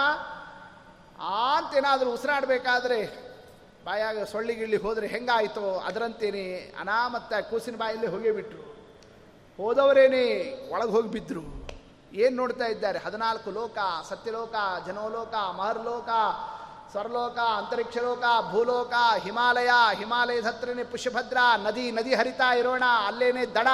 ಆ ದಡದ ಮೇಲೇನೆ ಅವರ ಆಶ್ರಮ ಆಶ್ರಮದ ಹತ್ರನೇ ಸಂಧ್ಯಾವಂದನೆ ಕೂತಿದ್ರಲ್ಲ, ತಾಲಿ, ಸೌಟು ಎಲ್ಲ ಅಲ್ಲೇ ಇತ್ತು. ಅದನ್ನ ನೋಡಿದ್ರು, ಇದೇನಿದು? ಅಂತಂತಂದ್ರು. ನಾ ಸಂಧ್ಯಾವನಿಗೆ ಕೂತಿದ್ದೆ. ಮತ್ತು ಇದೇನು ಅಂತ ಅನ್ನೋ ಅಷ್ಟೊತ್ತಿಗೆ ಮತ್ತೆ ಹೊರಗೆ ಹಾಕಿಬಿಟ್ಟು ಪರಮಾತ್ಮ. ಹಿಂಗೆ ಒಳಗೆ ಹೋಗುತ್ತಾರೆ, ಹೊರಗೆ ಬರ್ತಾರೆ. ಹಿಂಗೆ ಅನೇಕ ಆವೃತ್ತಿ ಮಾಡ್ತಿದ್ದಂತೀನಿ. ಆಗ ಗೊತ್ತಾಯ್ತು, ಏನು ನಡೀತಾ ಇದೆ? ಕೇಳ್ಕೊಂಡಿದ್ರು ಪ್ರಳಯೋದಕ ಶಾಯಿ, ಪರಮಾತ್ಮನ ರೂಪ ನೋಡಬೇಕು ಅಂತ. ಅದೇ ರೂಪವನ್ನು ಪರಮಾತ್ಮ ಇಲ್ಲಿ ಹಿಂಗೆ ದರ್ಶನವನ್ನು ಮಾಡಿಸ್ತಾ ಇದ್ದಾನೆ ಅನ್ನೋದನ್ನೇ ಸ್ಪಷ್ಟ ಮಾಡಿಕೊಂಡ್ರು. ಅಂತಹ ಪರಮಾತ್ಮನ ರೂಪ ಯಾಕೆ ನೋಡಬೇಕು ಅಂತ ಅವರಿಗಿತ್ತು? ಮಾರ್ಕಾಂಡೇರಿಗೆ ಏನಿತ್ತು? ಇದನ್ನೇ ಯಾಕೆ ನೋಡಬೇಕು ಅಂತ ಜ್ಞಾನ ವಿಜ್ಞಾನಯೋಶ್ಚೈವ. ವಿಜ್ಞಾನ, ಜ್ಞಾನನೂ ಬೇಕು, ವಿಜ್ಞಾನನೂ ಬೇಕು. ಜ್ಞಾನ ಅಂದರೆ ಸ್ವಸಿದ್ಧಾಂತ ಜ್ಞಾನ. ವಿಜ್ಞಾನ ಅಂತಂದರೆ ಪರಮತ ಖಂಡನ. ಅಂದರೆ ಎರಡು ಬೇಕು, ಸ್ವಮತ ಸ್ಥಾಪನ, ಪರಮತ ಖಂಡನ. ಅದರಲ್ಲಿ ಸ್ವಮತ ಸ್ಥಾಪನವನ್ನೇ ಏನು? ಅದು ಜ್ಞಾನ ಅಂತ ಕರೆದಿದ್ದಾರೆ. ಪರಮತ ಖಂಡನ ಇದೆಯಲ್ಲ? ಬೇರೆ ಬೇರೆ ಮತದವರು ಹೇಳತಕ್ಕ ವಿಚಾರ, ಅದು ತಪ್ಪು. ಏನು ತಪ್ಪು? ಏನು ಹೇಳ್ತಾರವರು ದೇವರು ಈಗೆಲ್ಲ ನೋಡ್ಲಿಕ್ಕೆ ಚಂದ, ಒಳ್ಳೆ ಸುಂದರ, ಕಣ್ಣು, ಮೂಗು, ಬಾಯಿ, ಎಲ್ಲ ಸಗುಣ, ಸಾಕಾರ, ಸಾಭರಣ, ಸಾವಯವ. ಆದರೆ ಎಲ್ಲವೂ ಲಯ ಆದ ಮೇಲೆ ಯಾವುದೂ ಇಲ್ಲದೆ ಇದ್ದಾಗ ಅವನು ಒಬ್ಬನೇ ಇದ್ದಾಗ ಪರಮಾತ್ಮ ಹೆಂಗಿರ್ತಾನೆ ಅಂತ ಪ್ರಶ್ನೆ ಹಾಕ್ಕೊಂಡ್ರೆ ದೇವರು ನಿರ್ಗುಣನಿರ್ತಾನೆ, ನಿರಾಕರನಿರ್ತಾನೆ, ನಿರವಯವನಿರ್ತಾನೆ, ನಿರಾಭರನಿರ್ತಾನೆ, ಶೂನ್ಯ ಅನ್ನೋದು ಯಾರವಾದ ಬೇರೆ ಮತದವರೆಲ್ಲ ಹೇಳತಕ್ಕ ವಿಚಾರ. ಅದು ತಪ್ಪು. ಪ್ರಳಯ ಕಾಲದಲ್ಲೂ ಪರಮಾತ್ಮ ಸುಂದರ, ಸಾಕಾರ, ಸಾಭರಣ, ಸಾವಯವ ಪ್ರತಿಯೊಂದು ಪರಮಾತ್ಮನಲ್ಲಿ ಸಗುಣ ಸಾಕಾರ ಅದ್ಭುತವಾಗಿರ್ತಕ್ಕ ಆ ರೂಪವನ್ನೇ ವೇದಶಾಸ್ತ್ರಗಳಿಂದ ನಾವು ಮಥನವನ್ನು ಮಾಡೋದೇನಿದೆ ಅದನ್ನು ಪ್ರತ್ಯಕ್ಷ ನೋಡಿಕೊಂಡು ಬಂದು ಮಧ್ಯ ಸಿದ್ಧಾಂತ ಅನ್ನೋದನ್ನು ಸ್ಥಾಪನೆ ಮಾಡಿರ್ತಕ್ಕ ಆಚಾರ್ಯರು ಮಾರ್ಕಾಂಡೇ ಆಚಾರ್ಯರು ಇಷ್ಟು ತಿಳ್ಕೊಂಡ್ಬಿಟ್ಟು. ಹಿಂಗೆ ಮಾರ್ಕಾಂಡೇಯರು ಮಾಡಿರ್ತಕ್ಕಂತಹ ಒಂದು ಕಥಾ, ಆ ಒಂದು ರೂಪವನ್ನೇ ದರ್ಶನವನ್ನು ಮಾಡುತ್ತಾ ಹತ್ರ ಬಂದು ಯದ್ದರ್ಶನವನ್ನಿಗಮಾರ ಪ್ರಕಾಶಂ ಮುಖ್ಯಂತಿ ಯತ್ರ ಕವಯೋ ಅಜಪರಾಯತಂತಹ, ತಂ ಸರ್ವವಾದ ವಿಷಯ ಪ್ರತಿರೂಪಶೀಲಂ. ವಂದಾಮಹೇ ಪುರುಷಮಾತ್ಮ ನಿಗೂಢಬೋಧಂ ಏನು ಸ್ತೋತ್ರ ಮಾಡಿದ್ದಾರೆ. ಸರ್ವವಾದ ವಿಷಯ ಪ್ರತಿರೂಪಶೀಲ. ಕೋಟಿ ವಾದ ಮಾಡಲಿ. ಹಂಗಿಲ್ಲೇ ಇಲ್ಲ ನಾನು, ನಾ ಇರೋದೇ ಹಿಂಗೆ ಅಂತ ತೋರಿಸ್ತೀಯಲ್ಲ ಸ್ವಾಮಿ. ದೃಢ ನನಗೆ, ಅಂತ ಪರಮಾತ್ಮನನ್ನೇ ನೋಡ್ತಾ ನೋಡ್ತಾ ನೋಡ್ತಾ, ಹತ್ತಿರ ಹತ್ತಿರ ಹತ್ತಿರ ಬಂದವರೇನೆ ಗಟ್ಟಿಯಾಗಿ ಪರಮಾತ್ಮನ ಕಾಲನ್ನು ಹಿಡ್ಕೋಬೇಕು ಅಂತ ಹಿಂಗೆ ಹಿಡಿದ್ರು. ಎಲ್ಲಿ ಎಲ್ಲ ಅದೃಶ್ಯ ಮಾಡೇ ಬಿಟ್ಟ ಪರಮಾತ್ಮ ಹಂಗೆ ಕೈ ಹಿಡ್ಕೊಂಡು ತಮ್ಮ ಆಶ್ರಮದಲ್ಲಿ ಹಿಂದೆ ಹೆಂಗೆ ಕೂತಿದ್ರು, ಹಂಗೆ ಕೂತ್ಬಿಟ್ಟಿದ್ದ ಬ್ರಾಹ್ಮಣ. ವರ ಕೇಳಿದ್ದು ಪ್ರಳಯೋದಕ ಪ್ರಳಯೋದಕಶಾಹಿ ರೂಪವನ್ನು ನೋಡಬೇಕು ಅಂತ, ಮುಟ್ಟಬೇಕು ಅಂತಲ್ಲ. ಹೌದಲ್ಲ? ನೀವು ಎಷ್ಟು ವರ ಕೇಳಿರೋ ಅಷ್ಟು ಫಲ ಕೊಡ್ತೀನಿ. ಮುಟ್ಟಬೇಕು ಅಂತ ಕೇಳಿದ್ರು ಮುಟ್ಟಿಸಿ ಆಮೇಲೆ ಅದರ್ಶನ ಆಗ್ತಿದ್ದೆ.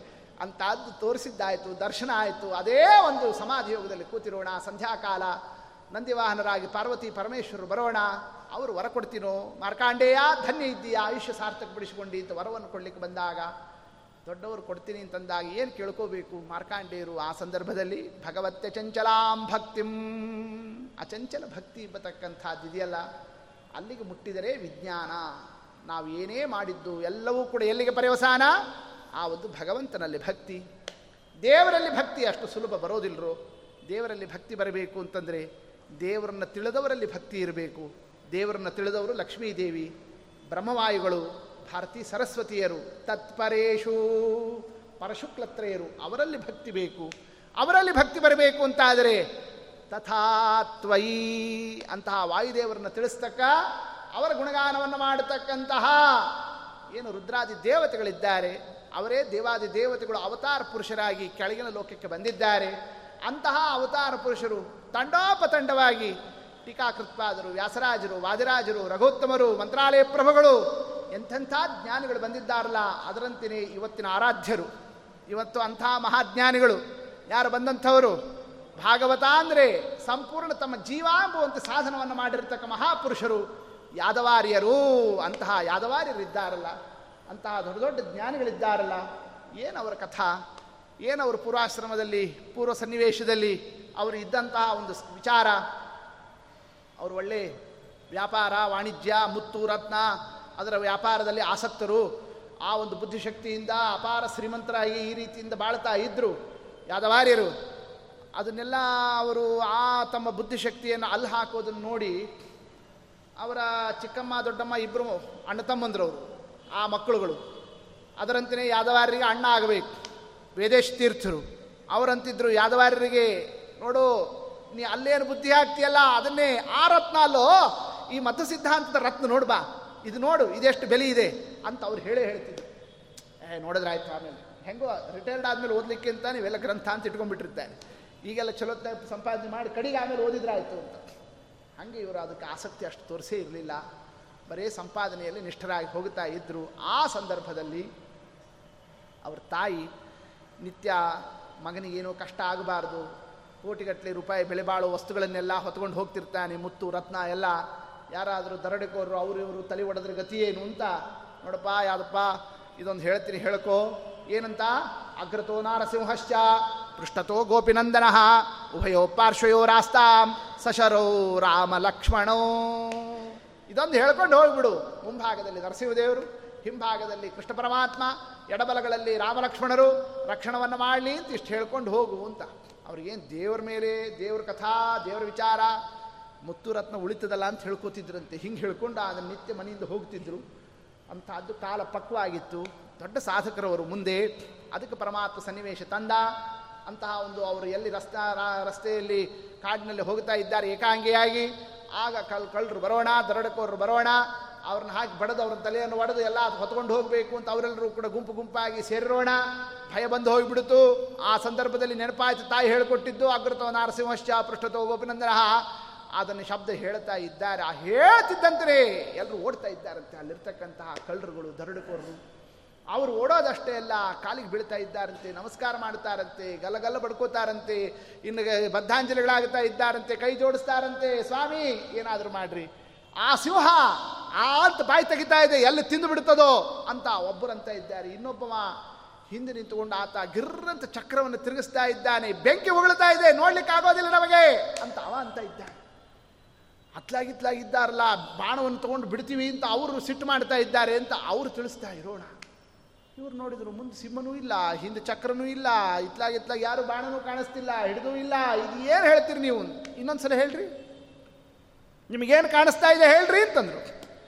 ಮತ್ತವರು ಅದನ್ನೇ ಹೇಳಿದಾಗ ಆಗ ಅರ್ಥ ಆಯಿತು. ಅಗ್ರತೋ ನಾರಸಿಂಹಶ್ಚ, ಓಹೋ, ಅದನ್ನು ರೂಪಸ್ವಾಮಿ ಇಟ್ಟಿದ್ದಾನೆ. ಪೃಷ್ಠತೋ ಗೋಪಿನಂದನ ಚಕ್ರಧಾರಿಯಾಗಿದ್ದಾನೆ. ಸಶರೋ ರಾಮ ಲಕ್ಷ್ಮಣೋ ಬಿಲ್ಲು ಬಾಣ ಹಿಡ್ಕೊಂಡು ರಾಮಲಕ್ಷ್ಮಣರು. ಛೇ, ಯಾವುದೋ ಹತ್ತು ರೂಪಾಯಿ ಪದಾರ್ಥಕ್ಕೆ ಮುತ್ತು ರತ್ನ ಕಾಪಾಡ್ಕೊಳ್ಳೋದಕ್ಕೋಸ್ಕರ ದೇವರನ್ನೇ ಹಿಂಗೆ ನಾನು ಬಾಯಿ ತುಂಬ ಹಿಂಗೆ ಹೇಳಿಬಿಟ್ಟೆ. ಕಳ್ಳರಿಗೆ ದೇವ್ರು ಕಂಡ, ನನಗೆ ಕಾಣಲಿಲ್ಲ, ನಾ ಪರಮಾತ್ಮನ ನೋಡ್ಲಿಕ್ಕಾಗಲಿಲ್ಲ ಸುಮ್ಮನೆ ಬಾಯಿಂದ ಹೇಳಿದ್ದು ಅವ್ರಿಗೆ ಬಂತು ಫಲ, ನನಗೇನು ಬಂತು? ಅಲ್ಲೇನೆ ಮುತ್ತು, ರತ್ನ ಎಲ್ಲ ನೆಲಕ್ಕೆ ಹಾಕಿಬಿಟ್ರು. ಬ್ಯಾಡೆ ಬ್ಯಾಡ, ಯಾವುದು ಬೇಡ ಅಂತ ತಂದರು, ವಿರಕ್ತರಾದರು. ಸೀದ ಹೋದರು ವೇದೇಶ್ ತೀರ್ಥರ ಕಾಲನ ಗಟ್ಟಿಯಾಗಿ ಹಿಡ್ಕೊಂಡ್ರು. ಸರ್ವಸ್ವ ತ್ಯಾಗ ಮಾಡಿ ಬಂದಿರಿ ನಾನು ಉದ್ಧಾರ ಮಾಡಿರಿ ಎಷ್ಟು? ಆಗ್ಲೇ ಮೂವತ್ತು ನಲ್ವತ್ತು ವರ್ಷ ಆಗಿ ಹೋಗಿತ್ತಂತೆ. ಅಂತಹ ಒಂದು ಸನ್ನಿವೇಶದಲ್ಲಿ ಯಾದವಾರರು ಬರೋಣ. ವೇದೇಶ ತೀರ್ಥರು ಕೂಡ, ಅವರು ಎಂಥ ವಿರಕ್ತರು? ಇವರು ಬರೀ ಮುತ್ತು ರತ್ನ ಕೆಳಗೆ ಹಾಕಿ ಬಂದರೆ ಅವ್ರು ಯಾವುದನ್ನೇ? ಅನುಜೋದಯ ಮಾಶಾಸೆ ನಾಶಾಸೆ ರಾಮ ಪೂಜನಂ. ಉತ್ತರಾದಿ ಮಠದ ಪೀಠಾಧಿಪತಿಗಳವರು. ಮುಂದೆ ಪೀಠಕ್ಕೆ ಬರಬೇಕಾದವರು. ಯತಿಗಳಾಗಿದ್ದಾರೆ. ಮುಂದೆ ಅವರಿಗೆ ಪೀಠ ಬರೋದು ಅಂತಿದೆ. ತ್ಯಾಗ ಮಾಡಿಬಿಟ್ರು. ಪೀಠವನ್ನೇ ಬ್ಯಾಡ ಅಂತಂತಂದ್ರು ಯಾತಕ್ಕೋಸ್ಕರ? ಈ ಉತ್ತರಾದಿ ಮಠದ ಪೀಠದಲ್ಲಿ ವಿರಾಜಮಾನನಾಗಿ ಮೂಲರಾಮದೇವರ ಪೂಜಾವನ್ನು ಮಾಡತಕ್ಕ ಈ ವೈಭವ, ಈ ಶಿಷ್ಯ ಸಂಪತ್ತು, ಈ ಒಂದು ವಿದ್ವತ್ ಸಂಪತ್ತು, ಇದರಲ್ಲಿ ವಿರಾಜಿಸ್ತಕ್ಕಂಥ ಭಾಗ್ಯ, ಸರ್ವಸ್ವ, ಇದೆಲ್ಲವೂ ಕೂಡ ಬ್ಯಾಡ ಸ್ವಾಮಿ. ಯಾರಂತಾರ್ರಿ? ಯಾರಾದರೂ ಕೂಡ ಮಠ ಬೇಡ ಪೀಠ ಬೇಡ ಅಂತಾರ? ಅದಕ್ಕೆ ಕೋರ್ಟ್ಗೆಲ್ಲ ಹೋಗಿ ಇಷ್ಟೆಲ್ಲ ಕತ್ಲಿ ಕತ್ತಿಗಳೆಲ್ಲ ನಡೀತಾವೆ. ಅಂಥದ್ದು ಬ್ಯಾಡ ತದ್ದವರು ಎಂಥ ತ್ಯಾಗ ಅವ್ರದ್ದು ವೇದೇಶ ತೀರ್ಥರದ್ದು ಸಾಮಾನ್ಯನಾ? ಆ ಸಂದರ್ಭದಲ್ಲಿ ಏನಂದ್ರು ಅನುಜೋದಯ ಮಾಶಾಸೆ ಬಂದಿದ್ದಾನೆ ಪಾಠಕ್ಕೆ ಅಂತ.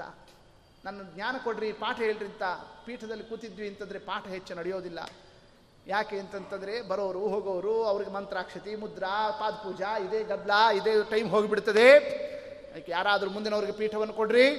ನಾನು ಈತನನ್ನು ಹಿಡ್ಕೊಂಡು ತಯಾರು ಮಾಡ್ತೀನಿ, ಇವನಿಗೆ ಪಾಠ ಹೇಳ್ತೀನಿ, ಇವನು ವಿದ್ಯಾವಂತನನ್ನು ಮಾಡ್ತೀನಿ. ಪ್ರಚಂಡ ಬುದ್ಧಿ ಯಾದವಾರಿರೋದು ಅಂತಂದರೆ ಅವರಿಗೆ ಪಾಠ ಹೇಳಿಬಿಟ್ರೆ.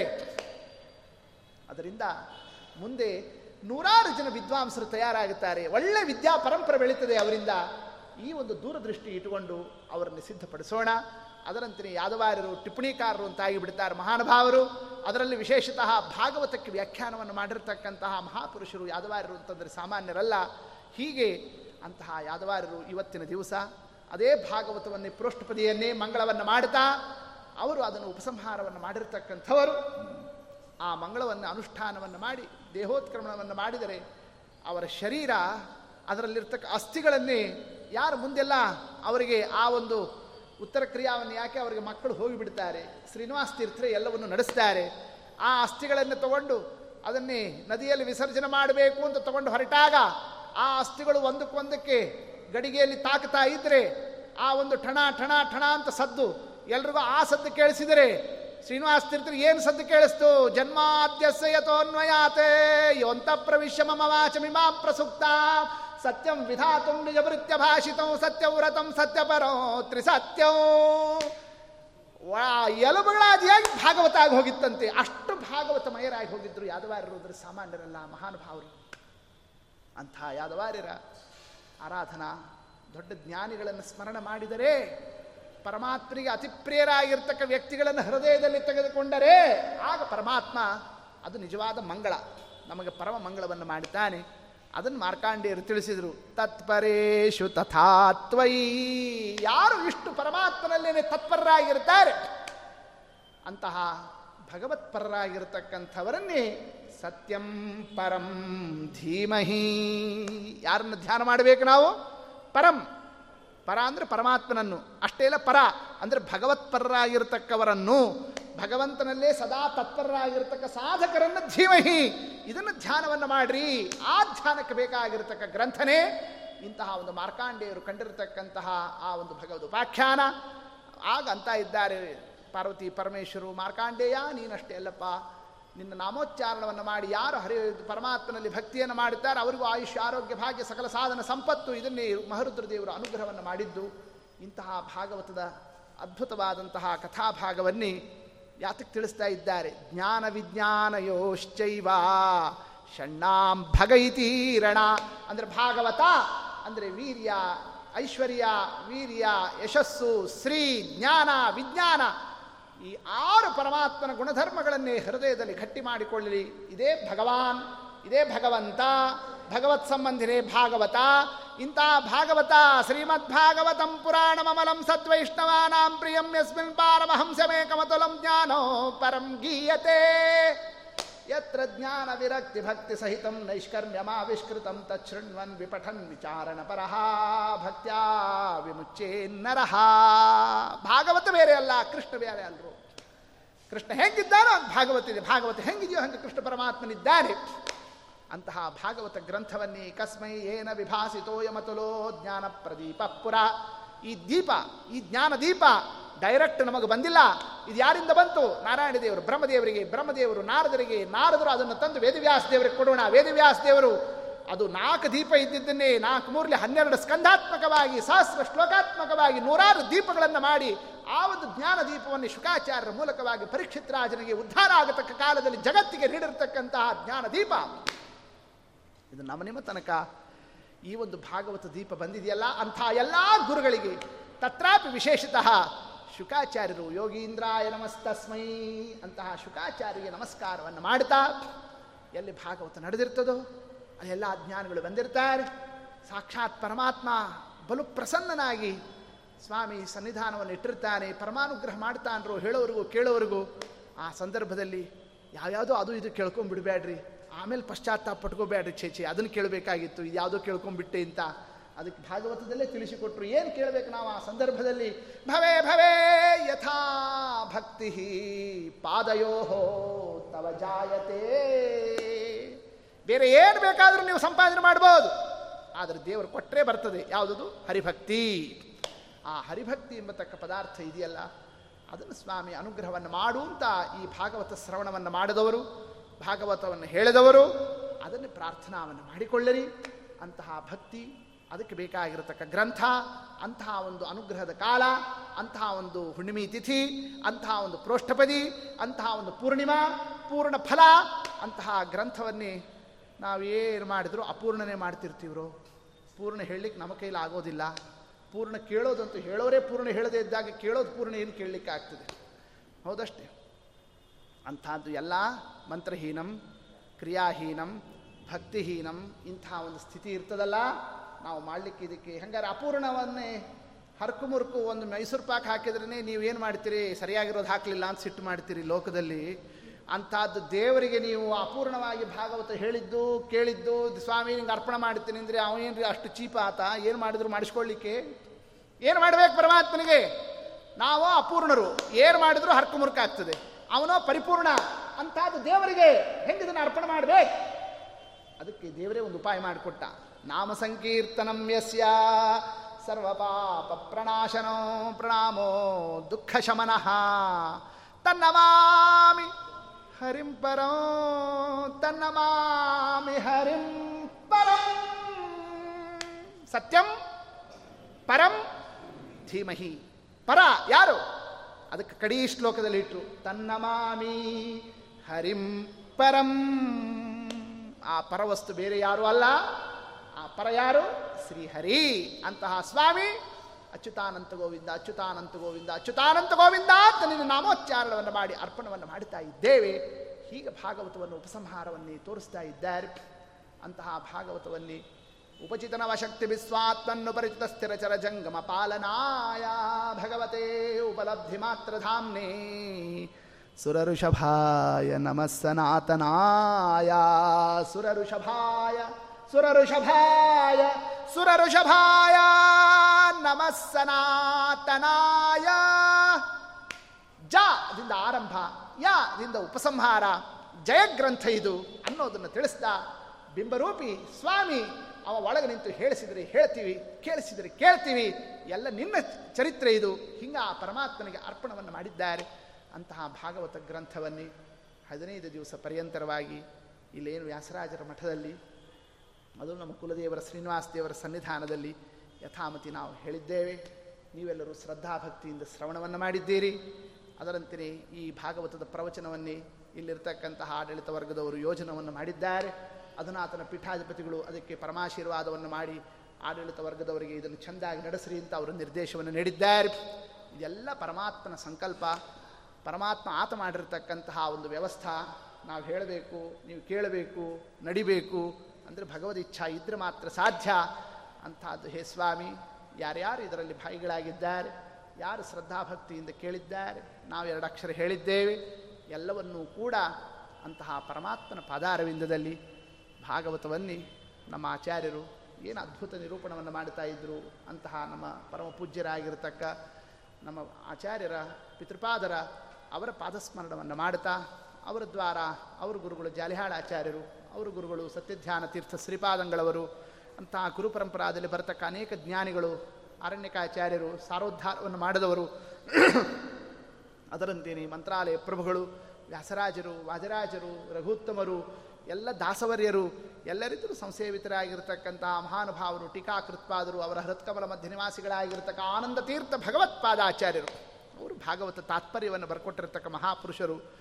ಅಂತಹ ಮಧ್ವರಾಯರ ಹೃತ್ಕಮಲ ಮಧ್ಯ ನಿವಾಸಿ ಸೀತಾಪತೆ ಶ್ರೀರಾಮಚಂದ್ರ, ರುಕ್ಮಿಣಿ ಸತ್ಯಭಾಮ ಸಮೇತ ವೇಣುಗೋಪಾಲ ಕೃಷ್ಣ, ತದಾತ್ಮಕನಾಗಿರ್ತಕ್ಕ ಸ್ವಾಮಿ ಬಾದರಾಣಿ ರೂಪಿಯಾಗಿರ್ತಕ್ಕ ಶ್ರೀಹರಿ ಅಸ್ಮತ್ ಕುಲದೇವತಾ ಲಕ್ಷ್ಮೀ ವೆಂಕಟನಾಥ, ಲಕ್ಷ್ಮೀ ನರಸಿಂಹ, ಲಕ್ಷ್ಮೀ ಹಯಗ್ರೀವ ಸ್ವಾಮಿ ನಿನ್ನ ಪಾದಾರವಿದ್ಯದಲ್ಲಿ. ಎರಡು ಅಕ್ಷರವನ್ನು ಅರ್ಪಣವನ್ನು ಮಾಡ್ತಾ ಇದ್ದೇವೆ.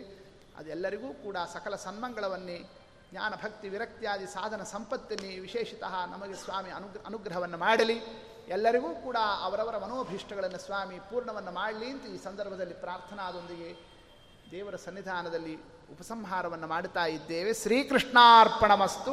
ಹರಯೇ ನಮಃ. ಸತ್ಯ ಪ್ರಜಾಪ್ತಿ ಪರಿಪಾಲಯಂತಹ ನ್ಯಾಯನ ಮಾರ್ಗೇಣ ಮಹಿಂ ಮಹಿಷಾ ಗೋಬ್ರಾಹ್ಮಣೇಭ್ಯ ಶುಭಮಸ್ತು ನಿತ್ಯಂ. ಲೋಕಾ ಸಮಸ್ತ ಸುಖಿನೋ ಭವಂತು. ಕಾಲೇ ವರ್ಷದ ಪರ್ಜನ್ಯ ಪೃಥ್ವೀ ಸಸ್ಯಶಾಲಿನಿ ದೇಶೋಯಂ ಕ್ಷೋಭರಹಿತ ಸಜ್ಜನಾ ಸಂತು ನಿರ್ಭಯಾ.